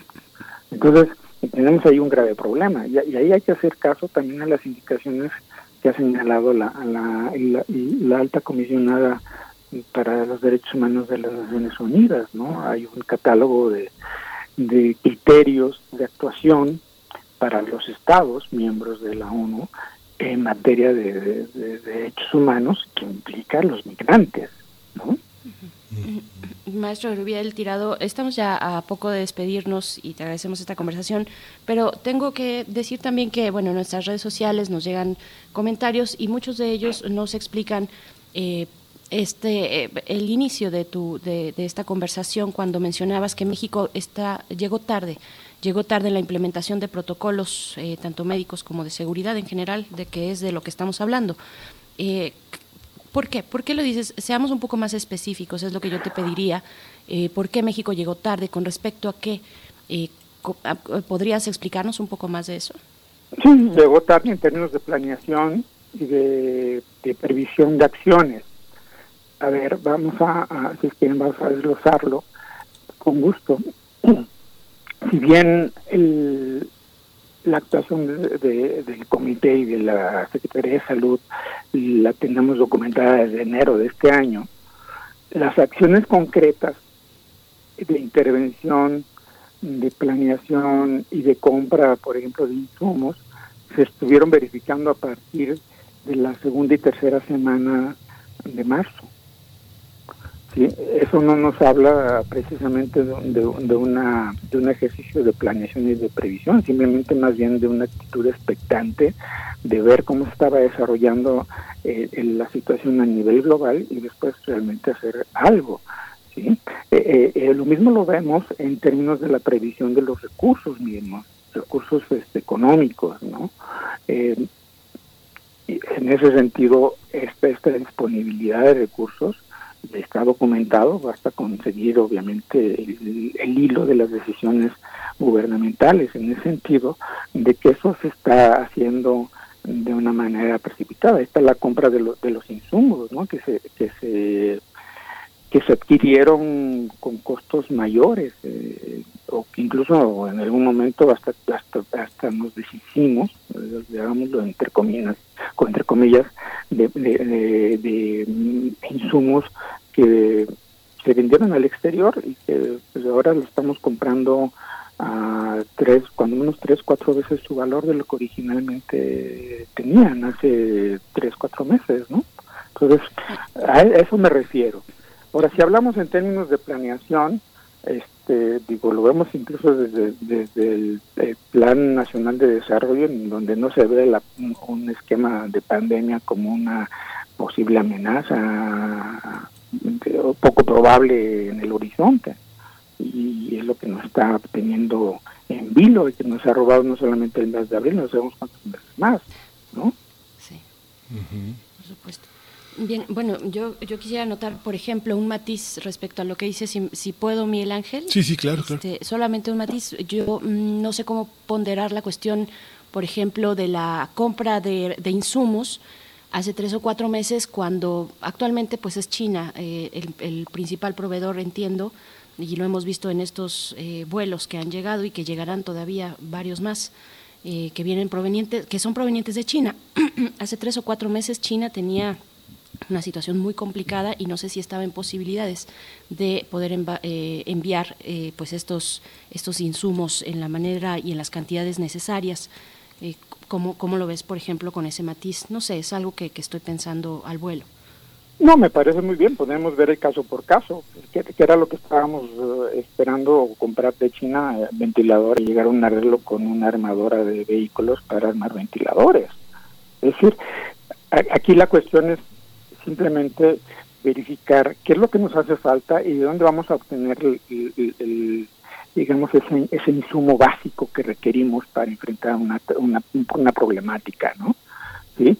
Si lo podemos obtener de los mercados nosotros para generar o tener esta cuestión, ¿no?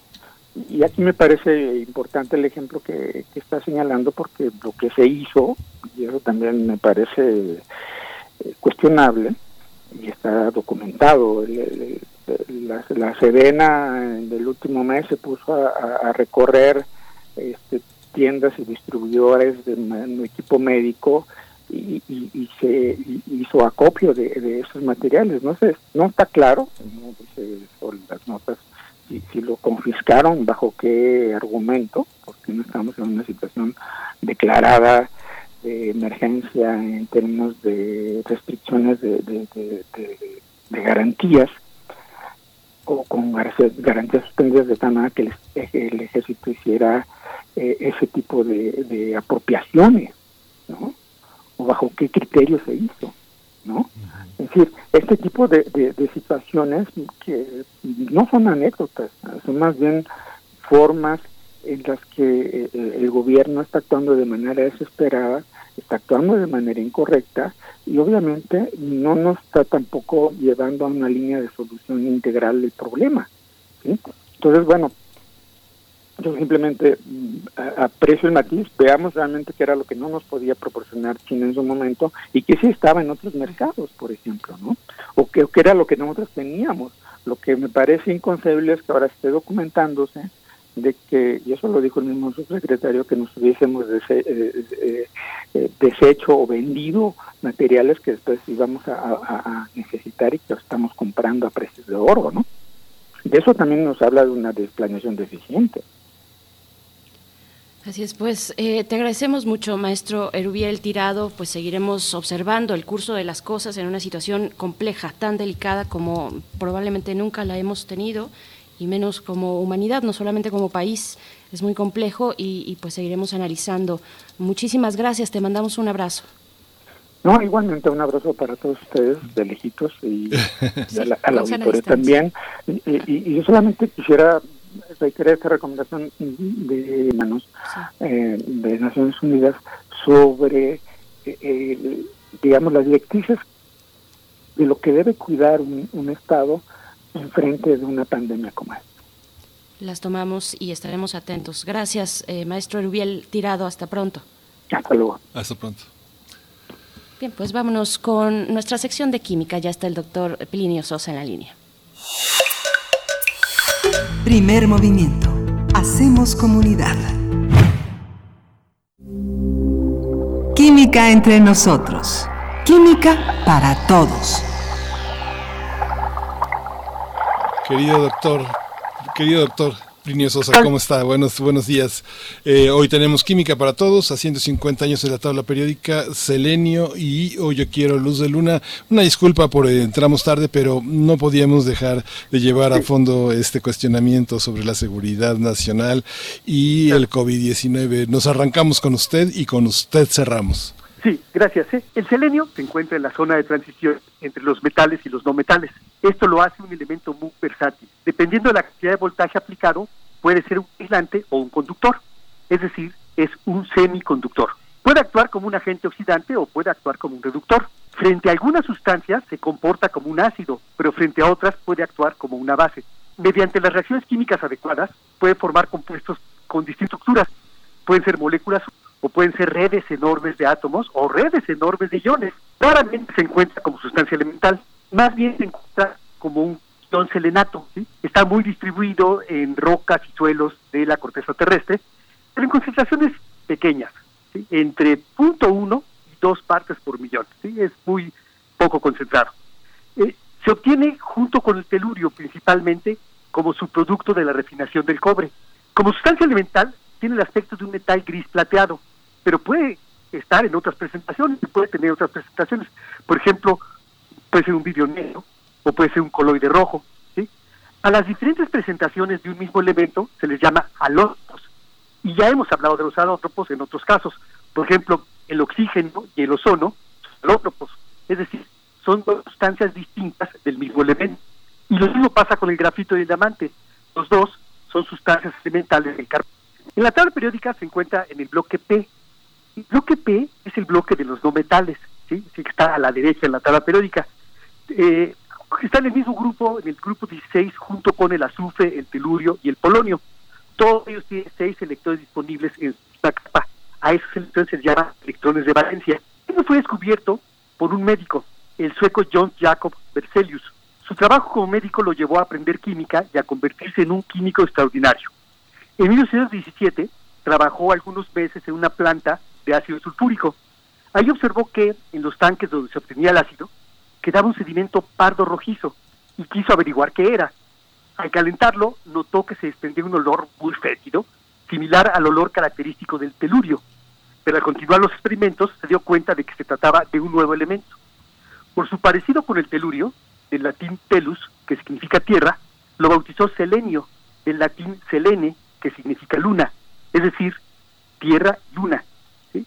El doctor Berzelius, junto con Robert Boyle, Antoine Lavoisier y John Dalton, es considerado uno de los 4 grandes de la química. O sea, uno de los 4 grandes de la química es un médico. Tiene una función biológica importante porque el selenio es un elemento esencial para los humanos.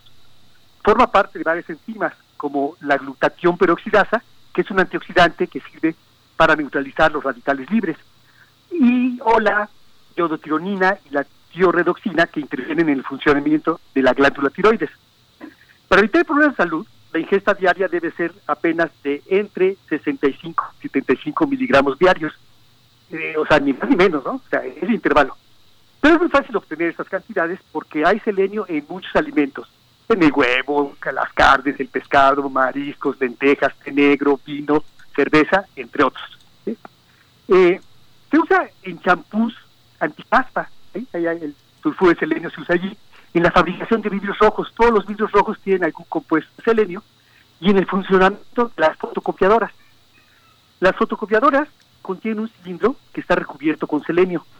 El selenio en la oscuridad es un aislante, pero al exponerse a la luz libera electrones, ¿sí?